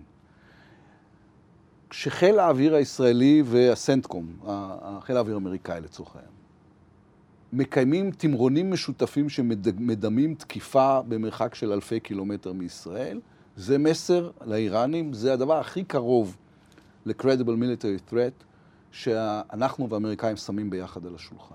בגלל זה זה הודגש. אני אמרתי לאמריקאים, אני אמרתי לאירופאים, אני אמרתי לכל מי שקיימנו איתם אה, עבודה או שעבדנו מולם בתקופה הזו. זו לא בעיה ישראלית, זו בעיה עולמית. איראן גרעינית, קודם כל תוביל את כל האזור למרוץ גרעיני. הטורקים ירצו, המצרים ירצו, מדינות כאלה לא יישארו מאחור. תראה מה קרה למשל כשהודו היה לה נשק גרעיני, אז הפקיסטנים עשו מאמץ. איראן, תגרור, סעודיה, הטיעונים האלה מוכרים. השאלה היא עד כמה לקיחת הקרדיט לבלימת ההסכם היא אמיתית, כי הצד השני טוען, היה להם מזל כי פרצו המהומות באיראן, משטר דמוקרטי, כשרואה את, את הדיכוי ואת הרצח אזרחים, כבר לא יכול לחתום איתם על כלום. במקביל, גם הסיוע שלהם, הציר איראן, אה, רוסיה, באוקראינה, זה גם אצבע בעין של האמריקאים, וזה בעצם מה שבלם את זה סופית. מזל, לצערי, לא תמיד מעורב בדברים האלה. לוח הזמנים הוא אחר. הנסיגה מהסכם הגרעין הייתה לפני המהומות באיראן. המהומות הן דבר שצריך, אה, אה, אתה יודע, אנחנו משתדלים לא לעזור לו מדי, כי זה בעצם הטיעון של השלטון באיראן. אה, אבל, אבל גם הנושא של משמרות המהפכה, הרי אנחנו מנענו, התנאי, האיראנים רצו שיוסרו הסנקציות ממשמרות המהפכה, או ההגדרה של משמרות המהפכה כארגון טרור. הטרור. מרשימת ארגוני הטרור. וגם התיקים הפתוחים בסבא. וגם התיקים הפתוחים בסבא. כל הדברים האלה אנחנו מנענו, וזה הוביל תהליך שבסופו של דבר מנע חתימה מחודשת על הסכם הגרעין. כל זה קרה לפני המהומות. אה, צריך לאחל מפה הצלחה למפגינים. כמובן שהדבר הכי טוב שיכול לקרות, לא לישראל אלא לעולם, זה שהמשטר הנורא הזה ייפול. בקטנה, אתה מסכים להערכה, אני שמעתי את זה מגופי ביטחון שלנו, שזה אירוע המהומות באיראן שהוא כאן כדי להישאר, זה לא הולך להיעלם, אולי זה לא יחליף משטר בטווח הנראה לעין, אבל זה אירוע איראני מז'ורי שמשנה את איראן? כן, מפני שהוא לא מוגבל למה שאנחנו רואים בטלוויזיה. זאת אומרת, אנחנו רואים בטלוויזיה נשים איראנים, איראניות אמיצות שמורידות את החיג'אב. אה, פחות אתה רואה בטלוויזיה מה קורה עם הבלוצ'ים, שזה עם, יש שיושב אה, אה, אה, בקצוות הפחות מסוכרים של איראן, מה קורה עם כורדים. זאת אומרת, זה, זה אירוע מתגלגל שקשה מאוד לאמוד את סופו. תגיד, עד כמה אה, אתה חושב, תעשה לי סדר אולי, בטענה הזו שנשמעה בעיקר מקודמך מנפתלי בנט, שהוא קיבל אה, קטסטרופה בתחום האיראני, שהוא קיבל אופציה איראנית, אה, אופציה צבאית מוזנחת, שהיה בור תקציבי, שנתניהו בעצם בשלב מסוים זנח את האלטרנטיבה, כי אם אתם משכנע את הנשיא טראמפ לצאת מהסכם הגרעין, אתה צריך אלטרנטיבה, ואתם בעצם הגעתם לשממה ושיט. כשאנחנו נכנסנו למשרדים, התברר שחלק מהדברים, אני, אני רוצה להיות זהיר, שנאמר לציבור הישראלי ולעולם שקורים, לא קורים.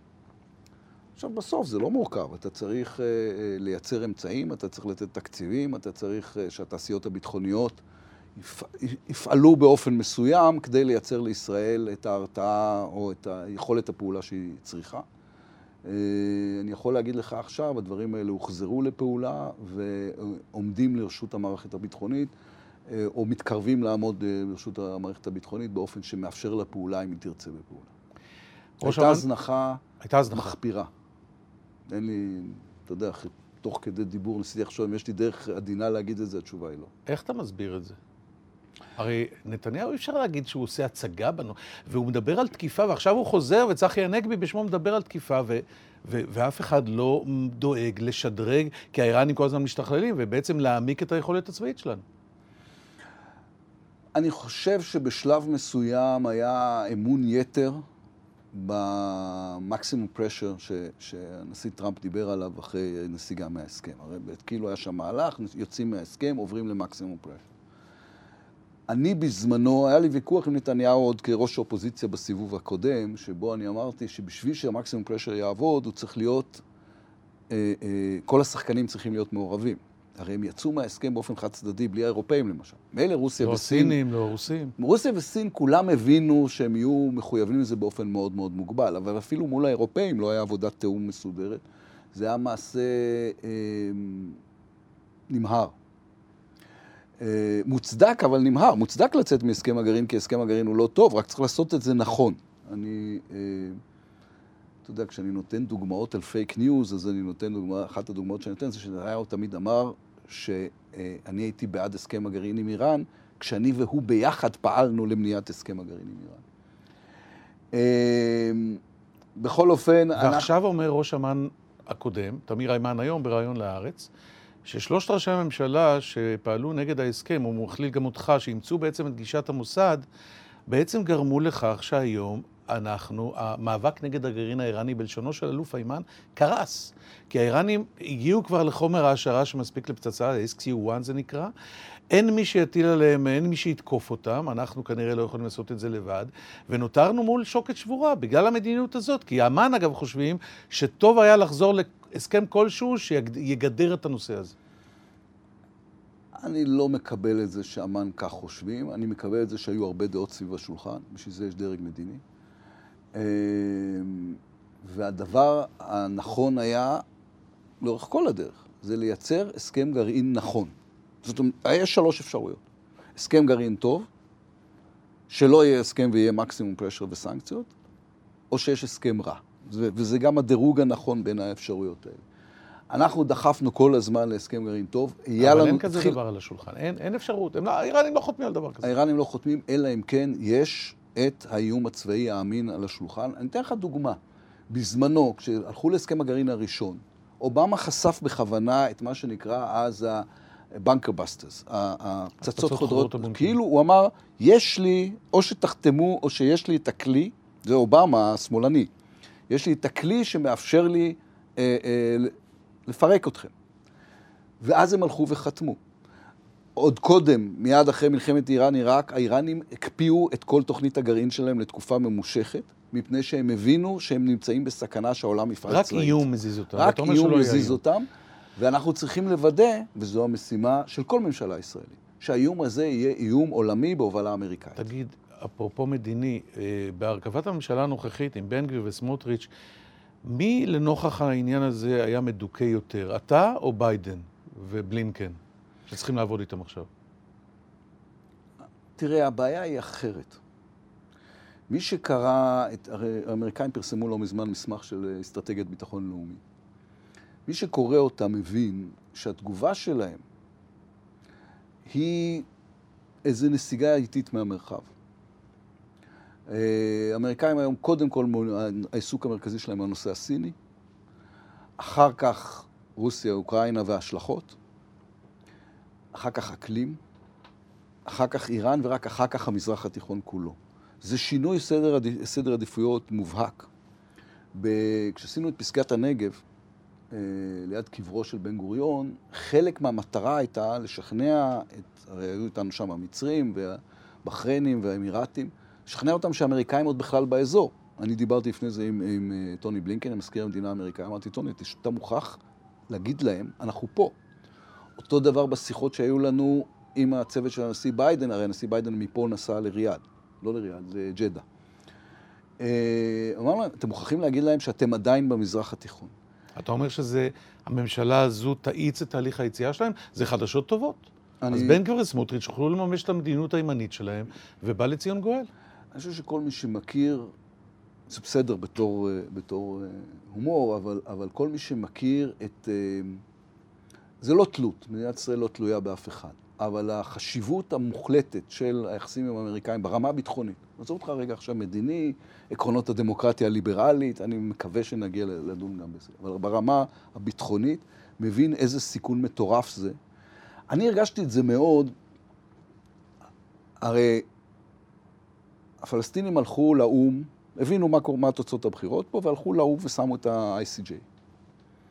את, אה, שזה... זה, הם עשו ש... את זה לפני הבחירות. כן, אבל, אבל אנחנו, אנחנו אמרנו, אנחנו נדע לגרום להם למשוך את זה, הם משכו את זה בחזרה בעבר. אה, זה בנוי משני תהליכים, אחד מקדים ואז ההצבעה באו"ם. אני נוטה להאמין, אין לי הוכחה לזה, שאם הממשלה שלנו הייתה ממשיכה, היינו מצליחים לשכנע אותם אה, להימנע מההצבעה באו"ם. הם, הם הפעילו את המהלכים האלה כמה פעמים בעבר. אנחנו כמובן דיברנו עם האמריקאים, אני שלחתי מכתבים לקרוב ל-60 אה, אה, שרי חוץ וראשי מדינה בשביל לצמצם את הנזק, דיברנו עם האמריקאים. אה, אחרי שיחה שלי עם מזכיר המדינה, הוא דיבר עם אבו מאזן, אבל קשה להגיד שהם התאבדו על זה. אני לא יודע להגיד לך אם הם אמרו, בוא, זה מה שהציבור הישראלי בחר שיתמודד עם התוצאות שלו, או שהם אומרים לעצמם, טוב, אה, אין סיבה שאנחנו נהיה יותר ציונים מהציונים או יותר פרו-ישראלים מהישראלים. אה, זה, זה תהליך מדאיג. נלך לאיזה גובה שתרצי, אבל ההנחה שאנחנו יכולים להתעלם מהנושא הפלסטיני, כמובן הנחה מופרכת לגמרי. ההנחה שאנחנו יכולים להתעלם מהנושא הפלסטיני ברמה הביטחונית היומיומית היא הנחה מסוכנת. אנחנו נמצאים, תראה, אנחנו במאמץ אדירים לאורך כל התקופה. במרץ התחלנו את שובר גלים, שזה, אה, אה, אני זוכר שאז אמרו, למה אין חומת מגן 2? כי אנשים תמיד רוצים אנלוגיה למשהו שהם מכירים. שובר גלים בהרבה מאוד מובנים, הוא, ש... הוא, הוא אה, חומת מגן 2. של זמננו. של זמננו, כן. אתה לא רוצה לפעול לנהל את המלחמה של העבר. יום-יום, שעה-שעה, האזורים הכי נפיצים, עבודה מול הרשות הפלסטינית, כדי שהרשות הפלסטינית, אם היא לא יכולה להיכנס למחנה פליטים ג'נין ולקסבה של שכם, לפחות שתעבוד בינתיים במקומות אחרים, כדי שנוכל אנחנו לנהל נכון את הכוחות.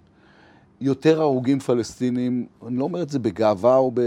אתה יודע, לא צריך להתגאות במספר ההרוגים, אבל יותר הרוגים פלסטינים... אתה מקנא בנומרטר של אה, גנץ בבחירות 2019. כן, לא, אני אומר שוב, זה, זה הכרח. הפעילויות הביטחוניות שלנו הן הכרח, הן לא משהו שאנחנו נהנים ממנו. אמ, אבל בסוף, עם כל זה שאתה מבין את הבעיה הפלסטינית, וכן בקשר, זאת אומרת, דרך שר הביטחון עם אבו מאזן, הגל טרור הוא על המשמרת שלך. מה שאנחנו שומעים מהביביסטים בוקר, צהריים וערב זה מספר הנרצחים.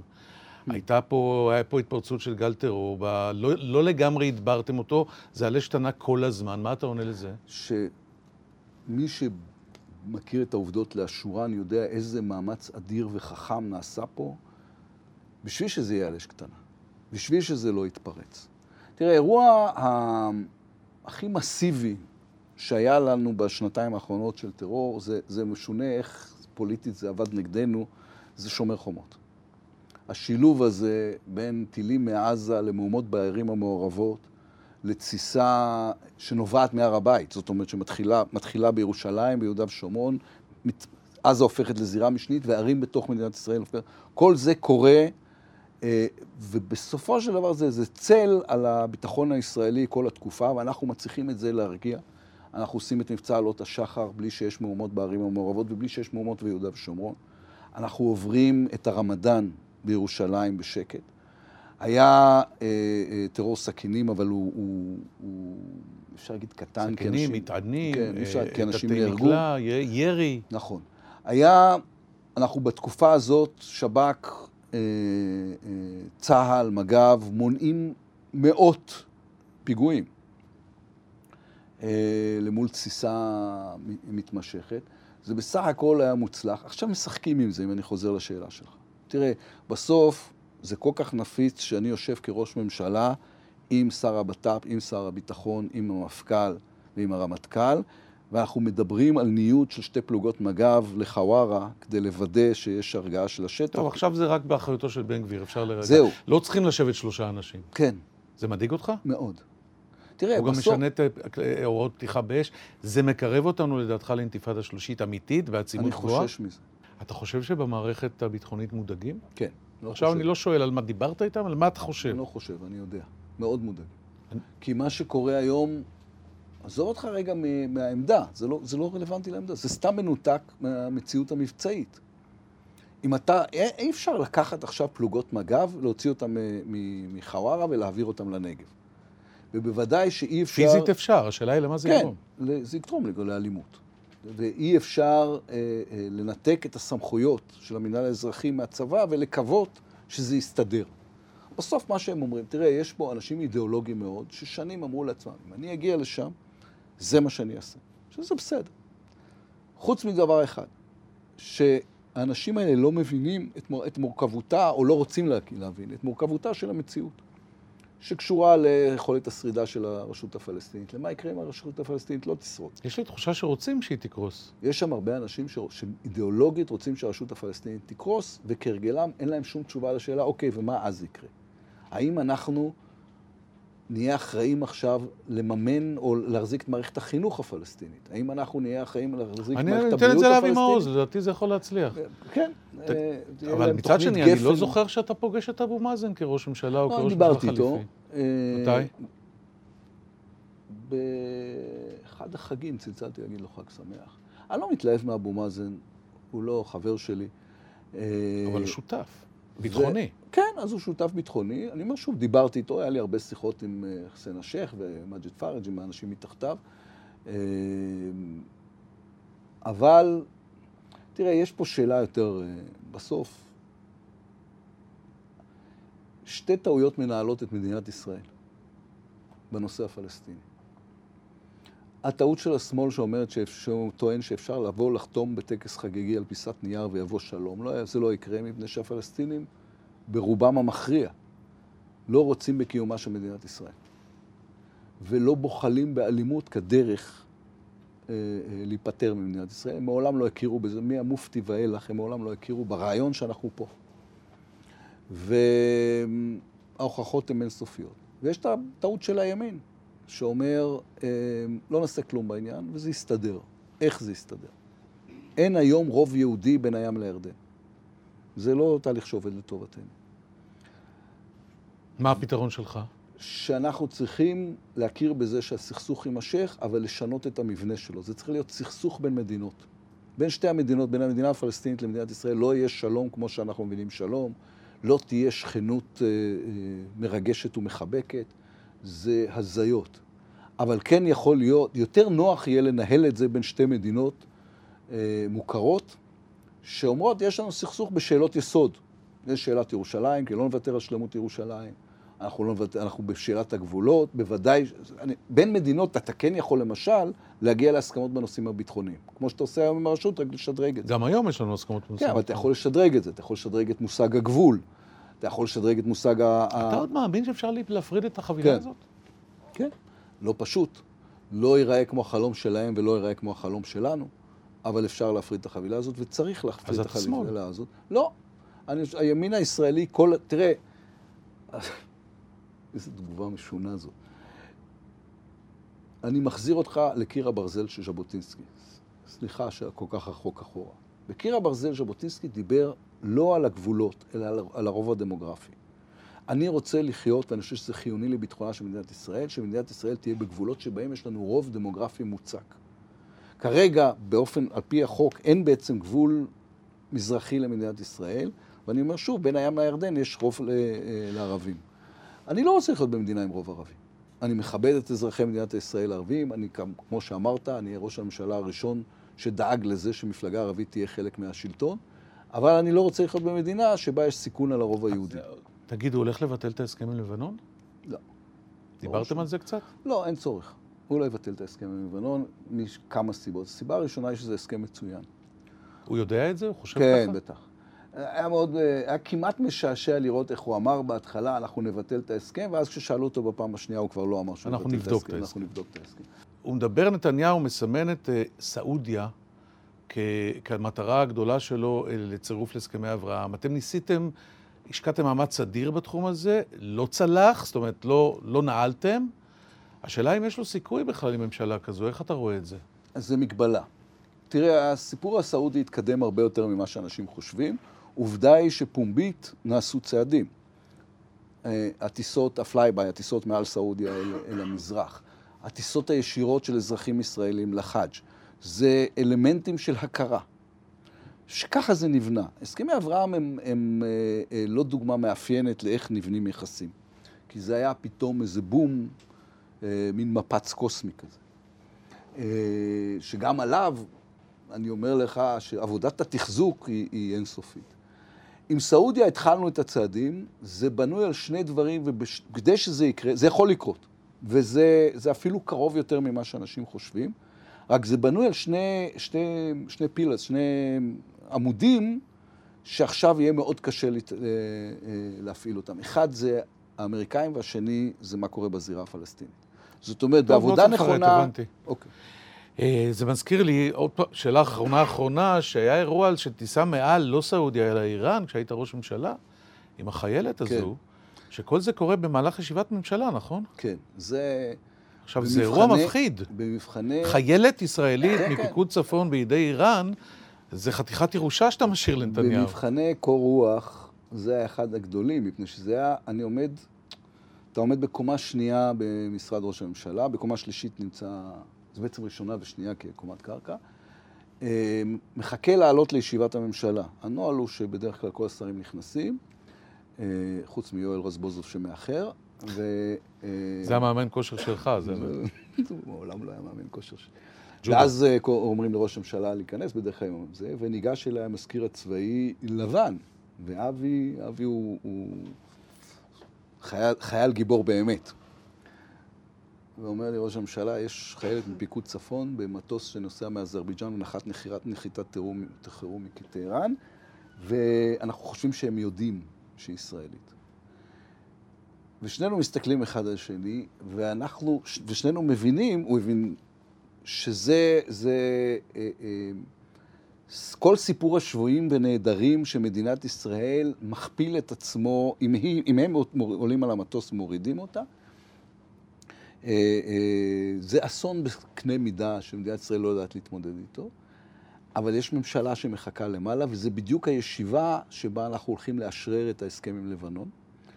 אה, יום חגיגי, ואני אומר לו, אוקיי, תחזיק אותי מעודכן, אני עולה למעלה ומנהל במשך שעה וחצי ישיבה שמחה, חגיגית, שרים בניגוד לנוהל, מוחאים כפיים כשנחתם ההסכם, ורק אה, הוא ניגש אליי מדי פעם, ובפעם השלישית אמרתי, תשמע, אל תיגש אליי, כי הם התחילו לשאול את עצמם, השרים, הם לא טיפשים. למה המזכיר הצבאי כל הזמן ניגש ולוחש אליי? היה צריך לקבל החלטות במהלך השעות האלה? היה צריך להפעיל אה, אה, מערכת גיבוי בינלאומית אה, לא קטנה. אה, נרגעתי כשהמטוס נחת שלהם נחת באבו דאבי. וגם את הסוכניות שלנו, אני מניח, כולם עבדו. כולם עבדו. דיברת איתו על אה, אוקראינה עם נתניהו בשיחה? כן. לא, לא אתה שלם עם העמדה שלנו? כן. כי היינו. גם קצת פה וקצת שם. לא, אני, תראה, אני יום אחרי הפלישה לאוקראינה כבר הודעתי פומבית. אתה, ב... אתה היית הקוטב הזה, אבל בני גנץ היה קוטב אחר. בני פחות היה מעורב בזה, כי זה עניינים בינלאומיים, הוא שר הביטחון. נפתלי היה, אה, היה, היה אפיזודה מוצדקת בעיניי, שבה הוא ניסה לתווך. אמ, אנחנו, אני מכיר בזה או מקבל את זה שהאוקראינים אה, חשבו שאפשר לעשות יותר, זה, זה גם העמדה שבה זלנסקי התייצב אל מול העולם, לא רק מולנו, הוא עשה את זה בכל מקום בעולם, הוא הגיע למסקנה כמעט מהיום הראשון שהדבר הנכון מבחינתו זה לדבר מעל ראשי הפוליטיקאים ישירות אל העמים. אמ, אנחנו עדיין, לדעתי, המדינה היחידה, וזו הייתה יוזמה שלי, שהקימה בית חולים שדה בתוך אוקראינה. אה, אנחנו הצבענו באו"ם ובכל מקום אחר על גינויים מוחלטים. לחמש אותם אין על מה לדבר. לא, זה בנוגד לאינטרסים הביטחוניים של מדינת ישראל. תראה, כל מדינה יש לה אינטרסים ביטחוניים גם. גם, גם האמריקאים, שהם הקול הכי חזק פה, הפרו-אוקראיני, לא שלחו את חיל האוויר האמריקאי להפציץ את הכוחות הרוסיים בחרסין. אה, כל אחד עושה שיקולים של ביטחון לאומי. תקח אותי לרגע אחד שילך איתך עד הסוף מהשנה ורבע, שנה וחצי האחרונות. מחנה הריכוז מאוטהאוזן. אני עומד שם, אני עומד עם הקאנצלר האוסטרי, שר החוץ האוסטרי אלכסנדר, שהוא חבר שלי, שר הפנים, ממול 100 מצלמות, והקאנצלר האוסטרי ניגש למיקרופון ואומר, באנו הנה כי אנחנו רוצים לבקש סליחה ממר לפיד שהרגנו את סבא שלו. ואני חושב על סבא בלה, שהיה איש לא חשוב. הוא היה עורך דין קטן בעיר, בנוביסד, שזה לא עיר שמפורסמת בשום צורה שהיא בעולם, עם אישה יפה מבודפסט שהוא הריץ אותה, וילד בן 12 או 13, ואז יום אחד לוקחים... טומי. שקוראים לו טומי. ואז הם לוקחים אותו ומביאים אותו למחנה הריכוז, קור כלבים, והורגים אותו. ואני חשבתי על זה, אם הוא יכול היה לראות את הרגע הזה, אם אבא שלי היה יכול לראות את הרגע הזה, שהקנצלר האוסטרי עומד ומבקש את סליחתי על זה שהוא הרג אותו. זה גם היה תזכורת למה אני עושה את מה שאני עושה, מה המניע הגדול, מהו המקום שאליו, שממנו אנחנו צריכים לבוא לכל פעולה. אז זה באופן מוחלט הרגע הכי חזק. היו, היו לא מעט, אתה יודע, גם לרדת מהמטוס באבו דאבי וגם... Uh, לשבת באותו הקשר. לרדת מהמטוס באבו דאבי להגיד תודה נתניהו. הוא לא, כן, לא, הוא לא זכה לפני שהוא כן, כן, נכון. הוחלף. הודיתי לו, הודיתי לו. אה, אבל הרגע הזה במאונטהאוזן, אתה יודע, אנחנו נוטים לשקוע לתוך הפרטים ולתוך הרגע. אה, אבל החיים הם לא הרגע, החיים הם איזה, איזה אה, מונומנט גדול יותר. אז אתה בן אדם של דמעות בעיניים ברגע כזה? כן, כן. בטח. אתה יודע, אני דמעות, אבא שלי היה בכיין, הכרת אותו הרי. הוא היה, כל, כל האירועים המשפחתיים, נהוג שאבא שלי פורץ בבכי ואימא שלי עומדת ואומרת, טומי די, טומי די. אני קצת יותר בצד שלה, אני לא, לא בוכה בקלות, אבל שם הייתי עם דמעות בעיניים, וגם עם איזו תחושה מאוד חזקה שאני מייצג משהו גדול ממני, שהיא תחושה שמלווה אותך בתפקידים האלה. אני שונא לקלקל את הרגע הזה, כי אני גם מאלה שמתרגשים, אבל אבא שלך, אני לא הכרתי את סבך, אבל הכרתי טוב את אביך ואהבתי אותו מאוד. הוא היה בוכה גם ב-1 בנובמבר, וגם צועק עליך, ואולי אפילו מכניס לך איזו סתירה קטנה. אני לא בטוח. אמ, אבא שלי, כש... ארבעה ימים לפני שהוא מת, היינו במגדלי אריסון באיכילוב, וראינו, היה מכבי תל אביב כדורסל. נו, למה אתה חייב לך להכיר את האווירה? כן, כן, נכון. ואז אה, ראינו את המשחק, והוא הסתובב אליי במיטה, כולו חוטים וזה כבר רזה. ואמר לי... פעם היחידה שהוא היה רזה. פעם היחידה, לא, פעם... חוץ מהשואה. חוץ מזה. ואמר לי, את הגומלין תראה כבר לבד. שזה, אתה יודע, היה משהו ברוטלי בכנות של המוחלטת שלו. ואני אומר לו, אוקיי, ואנחנו נשארים ערים כל הלילה ומדברים, שיחת פרידה. ואז הוא אומר לי, תקשיב, אני רוצה שיהיה כתוב על הקבר שלי, עשה כמיטב יכולתו. ואני אומר לו, אתה יודע, לא משהו. אבא, היית שר המשפטים, היית... עשית דברים, נגיד, המשפחה, אומר לו, אי אפשר להגיד דבר טוב יותר או יפה יותר על אדם מאשר זה שהוא עשה כמיטב יכולתו. וזה גם אצלי המבחן הכי יסודי, האם עשיתי כמיטב יכולתי. עשיתי כמיטב יכולתי, גם כדי לנהל את המדינה כמו שצריך וגם כדי לנצח בבחירות. זה, מה שלא תלוי בי, לא תלוי בי. אבל אנחנו אני... ניכנס לזה אחר לזה, כך. כן. כי אולי יגידו לך, היית צריך להפוך את הסדר. קודם נצח בבחירות ואחר כך נדע, אבל נחזור לזה בהרחבה. ואני דווקא רוצה לפתוח איתך בתחום המדיני-ביטחוני. מסקרן אותי מה מניע אדם כמוך. אני גם השתעשעתי, ב... ב... נתתי לך הרבה קרדיט על זה שעזבת חיים מאוד מאוד יפים. הגשת את אולפן שישי, לא, זה, זה לא מסובך. הרווחת הרבה כסף, חיית טוב. להיכנס לתוך היורה הרותחת הזו. להפוך לאדם, אחד האנשים הכי מושמצים בישראל, המכונת רעל עליך מלא מלא. תסכולים, מריבות, סיפורים, הסתבכויות. עכשיו, החיים עוברים. Mm-hmm. אתה נוסע לפריז פחות ממה שאתה רוצה. מה, מה, מה, ציונות? שני דברים. האישי, כי הרי אתה שואל על האישי, יש לי חיים בעלי משמעות. וחיים עם משמעות זה לא דבר ש... כן, זה לא פשוט. ש... ש... אפשר לקחת בקלות. אה, אני נאבק למען הדברים שאני מאמין בהם, אני הרבה פעמים גם ניצחנו, לא רק... גם הפסדנו, גם ניצחנו, אבל אני לפחות, יש לי איזה trajectory שאני מאמין בו ושאני עושה, חי חיים אה, שמוקדשים לו. ומעבר לזה, וזה מאוד התחזק דווקא כשהייתי ראש ממשלה, ההבנה שאם אתה לא מרוצה ממשהו, לך תטפל במערכת כולה. וזה אתה יכול לעשות רק בחיים פוליטיים.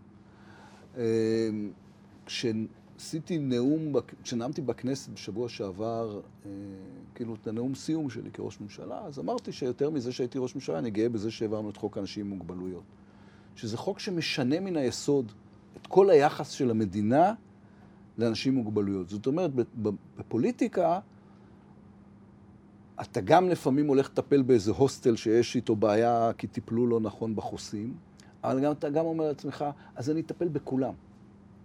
מההתחלה ועד הסוף, ברמת מדינה, ממטולה עד אילת, אנחנו נטפל בכל ההוסטלים במדינת ישראל, בחקיקה שתשנה את המצב מן היסוד. זה אתה לא יכול לעשות בשום דבר, מקום אחר. זה הדבר הכי קרוב לאושר שאני יודע להגדיר אותו. כי אני, אומר תמיד לאנשים סביבי, שאושר הוא לא product, הוא by-product. יש לנו ילדים. אתה הולך ל... לא יודע, לאיזה הצגת סיום, אוקיי? והילד עולה על הבמה ומדקלם ארבע שורות, והלב מתפוצץ מזיקוקי דינור של אושר. והרי לא גידלת אותו בשביל להיות מאושר, גידלת אותו כי זו חובתנו, זה מה שמעניק משמעות לחיינו, זה שאנחנו אבות, אתה ואני, זה משהו נורא מהותי בחיינו. האושר הוא ה by-product. האושר הוא הבונוס שאתה מקבל על זה שחיית התנהגת באופן שיש לו, שיש לו משמעות כלפי דברים שחשובים לך. טוב, בוא נסיים בקצת עליך. מהמם. מתי הבנת שהפסדת? לא, בבחירות, מה זאת אומרת? יש, כשהיה מדגם. בלילה עוד היה דיבור שאולי כן, מרצ לא, אבל- עוברת, אולי בל"ד כשהיה עוברת. תוצאות אמת. כשהיה תוצאות אמת. גם חיכינו לראות מה היו התוצאות. אה, איך נראה דיכאון של יאיר לפיד? קצר. אה, אין לי נטיות דיכאוניות. אה, לא, אבל איך אתה מתאבל? אתה עצוב, אתה במראה שחורה, אתה, ב... אתה שותה איזה כוסית, לא יודע. לא. אני לא שותה כבר 13 או 14 שנה, בכלל? בכלל. אה, לא שותה, לא מעשן. אפרופו שקרים שסיפרו עליך.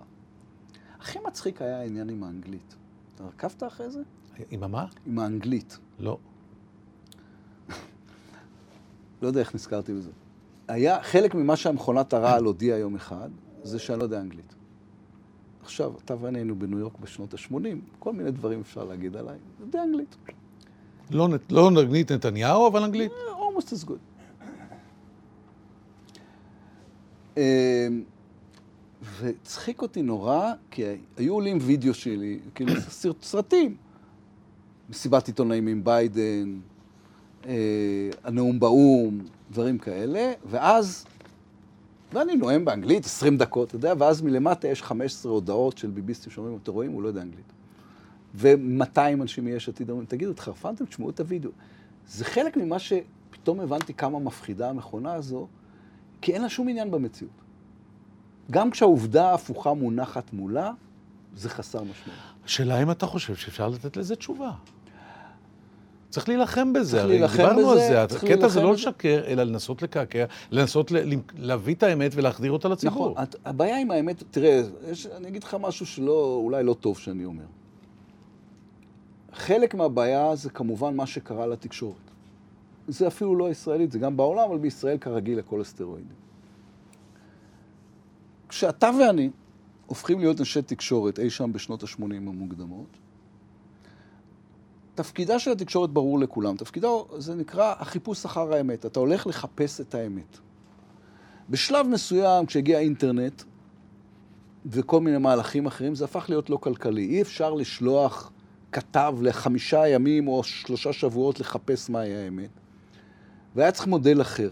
ואז מצאו את המודל של האיזון, שהמשפטנים תמיד אהבו, אמרו, תביאו את שני הצדדים, תנו לציבור לשפוט, זה נשמע דמוקרטי. מה שהוחמץ לגמרי, זה שזה נותן לאמת ולשקר את אותו מעמד. והשקר במ- במצב שיש לו את אותו מעמד תמיד ינצח, כי הוא צבעוני יותר, הוא מותאם יותר לדרישות הקהל, הוא בדרך כלל קצר ומיידי ו- וקל יותר. ואנחנו נמצאים במצב שבו יש גיבוי תקשורתי מלא בעצם לשקר בחסות האיזון. ותקשורת שלא מוכנה להכיר בזה שתפקידה הוא לא לאזן, תפקידה הוא להגדיר מהי האמת. טוב, נקווה ששר התקשורת החדש יטפל בזה. נכון. שלמה אין קרעי. לי ספק ששלמה קרעי, זה, זה הדמות שאנחנו היינו זקוקים לה בשביל אה, לחזור אל, אל האמת. אגב, זה מתחבר, כי הרב שלו זה הרב מזוז, שאתה אומר שאמר כן. שאתה יותר גרוע מהנאצים, אבל בכל זאת, כאילו, זה אז ממש צייר אותי, הרב מזוז. כי אתה יודע, הוא נראה לי איש נחמד, והיה לי ברור שמישהו מספר לו סיפורים. זה לא הרבה פעמים, שאלת קודם על הדיכאון, אני לא, אני לא נפגע בקלות, ואני לא נכנס לדיכאון מטבעי. לא היית בדיכאון מתוצאת הבחירות? הייתי אה, עצוב. הדיכאון זה משהו אחר, איך יש לי אתה אחות עצוב? פרופסור מה אתה לפסיכולוגיה. עושה כשאתה עצוב? אה, בדרך כלל אה, מכנס את המשפחה ומדבר איתם. ועשית את זה? כן. איך היה? הם, הם היו כל כך יותר עצובים ממני, שזה נגמר בזה שכרגיל אני עודדתי אותם אה, לרגל הדיכאון שתקף אותם.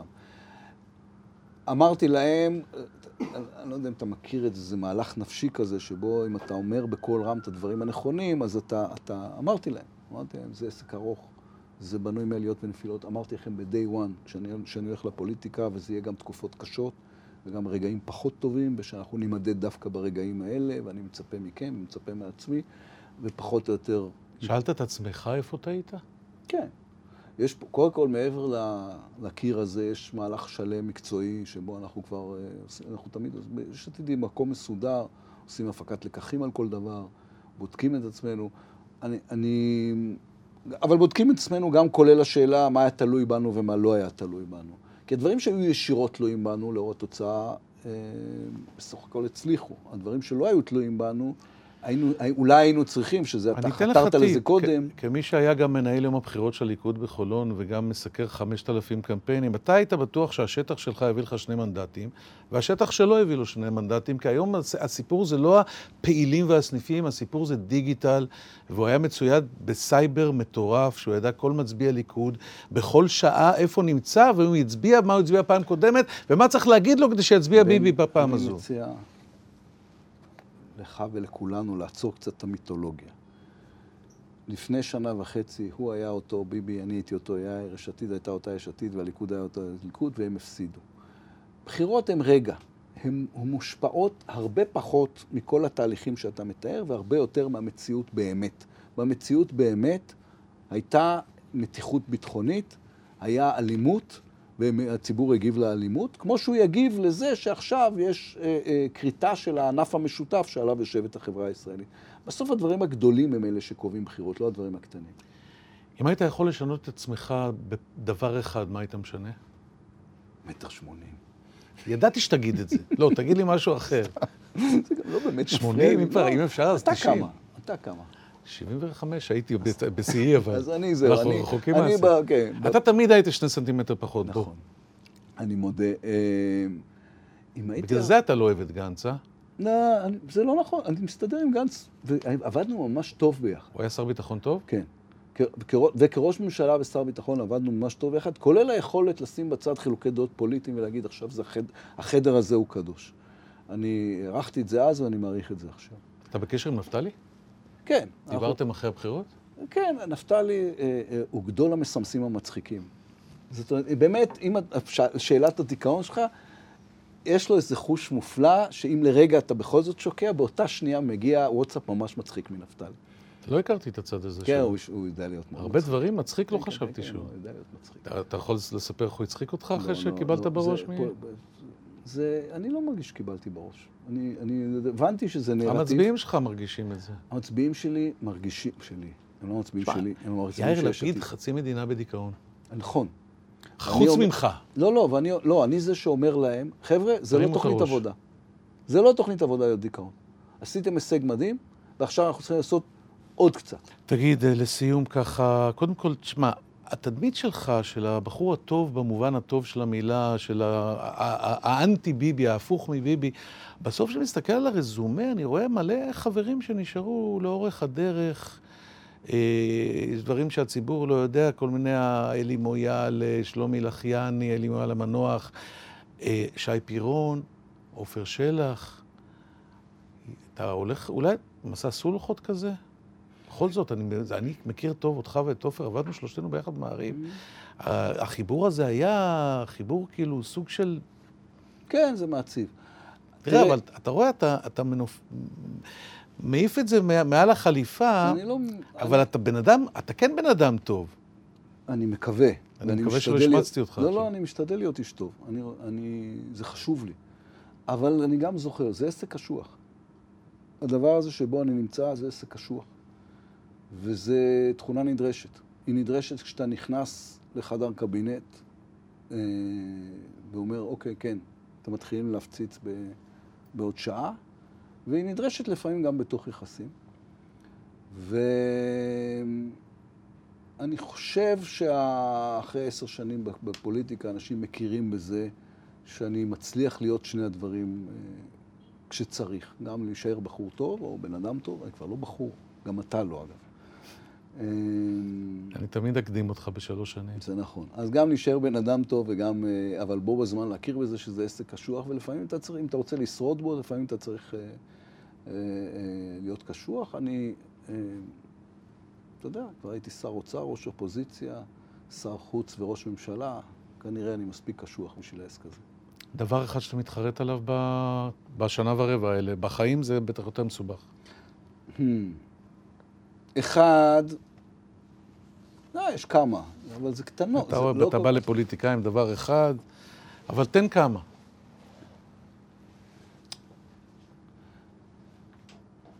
האמת היא שהייתי, הייתי, אני, אני קלטתי בזמנו, אבל זה לא, זה יצא כאילו אני אומר משהו נגדו, זה לא נגדו, אני מבין אותו. אז הנה, אמרנו. כשנפתלי אמר לי, אני הולך עם מרקל ליד ושם להניח זר, אני, שאני יותר אה, ח"כ, אני הייתי הרבה יותר שנים ח"כ ממנו, הייתי צריך להגיד לו, אתה לא יכול. נאבד את הרוב, זה ו- וזה הגבלת כהונה. חוק הגבלת כהונה כן, נפל למי שלא עקב, בכל אחד. בכל אחד ש... שראש הממשלה נפתלי כן. בנט, עלה- עלה- לא עם מרקל, עם שולץ. עם מרקל. עם- עם- עם שולץ. עם מרקל, מרקל. זה היה ביקור הפרידה של ביקור מרקל הפרידה של- בישראל. אוקיי. מה קרה? הייתה הנחה מוטעית כמובן, שלפחות על הנחת זר אה, עם קנצלרית גרמניה בפעם האחרונה ביד ושם, גרמניה יד ושם, הם יהיו מספיק ממלכתיים בשביל אה, לקזז, כמובן שלא עלה בדעתם. והחוק לא עבר. והחוק לא עבר. מה עוד? אה, אני לא, אני לא בן אדם של חרטות. זה, זה מצב רוח מאוד לא יעיל חרטות. אני בן אדם של משימות, כל אחד בנוי אחרת. והדבר שאתה הכי גאה עליו, אני, אל תגיד את החוק של המוגבלויות, כי זה obvious. אני גם ראיתי אותך, וראיתי איך הודית אחר כך גם לאופוזיציה. גם אבל. אם נתעלם לרגע מהדבר הזה, שיש לך גם עניין אישי בו, צריך להגיד, אה, קודם כל, עכשיו יהיה לך, שוב קיבלת חזרה את ימי שלישי עם יעלי. כן. הדבר שאתה הכי גאה בו בממשלה הזו? תראה, עלות השחר, שובר גלים, יש אחד שאני לא יכול להגיד לך. נו, באמת. לא יכול. ו... קשור באיראן? לא יכול. ו... בהסכם עם לבנון. זה, שזה ההסכם הראשון עם, עם ארץ אויב מזה הרבה מאוד שנים. ביחד, זו חבילה לא רעה לפחות מחצי שנה. ואתה יכול להגיד לעצמך, עשיתי כבר, עשיתי בחצי שנה מה שראש ממשלה נורמלי עושה בארבע שנים. יאללה, בוא נכון, נחיה. לא, לא, אבל יש משהו אחד שאנחנו, אני, יש לי משימה הרבה יותר שאפתנית מזה. אני לא רוצה.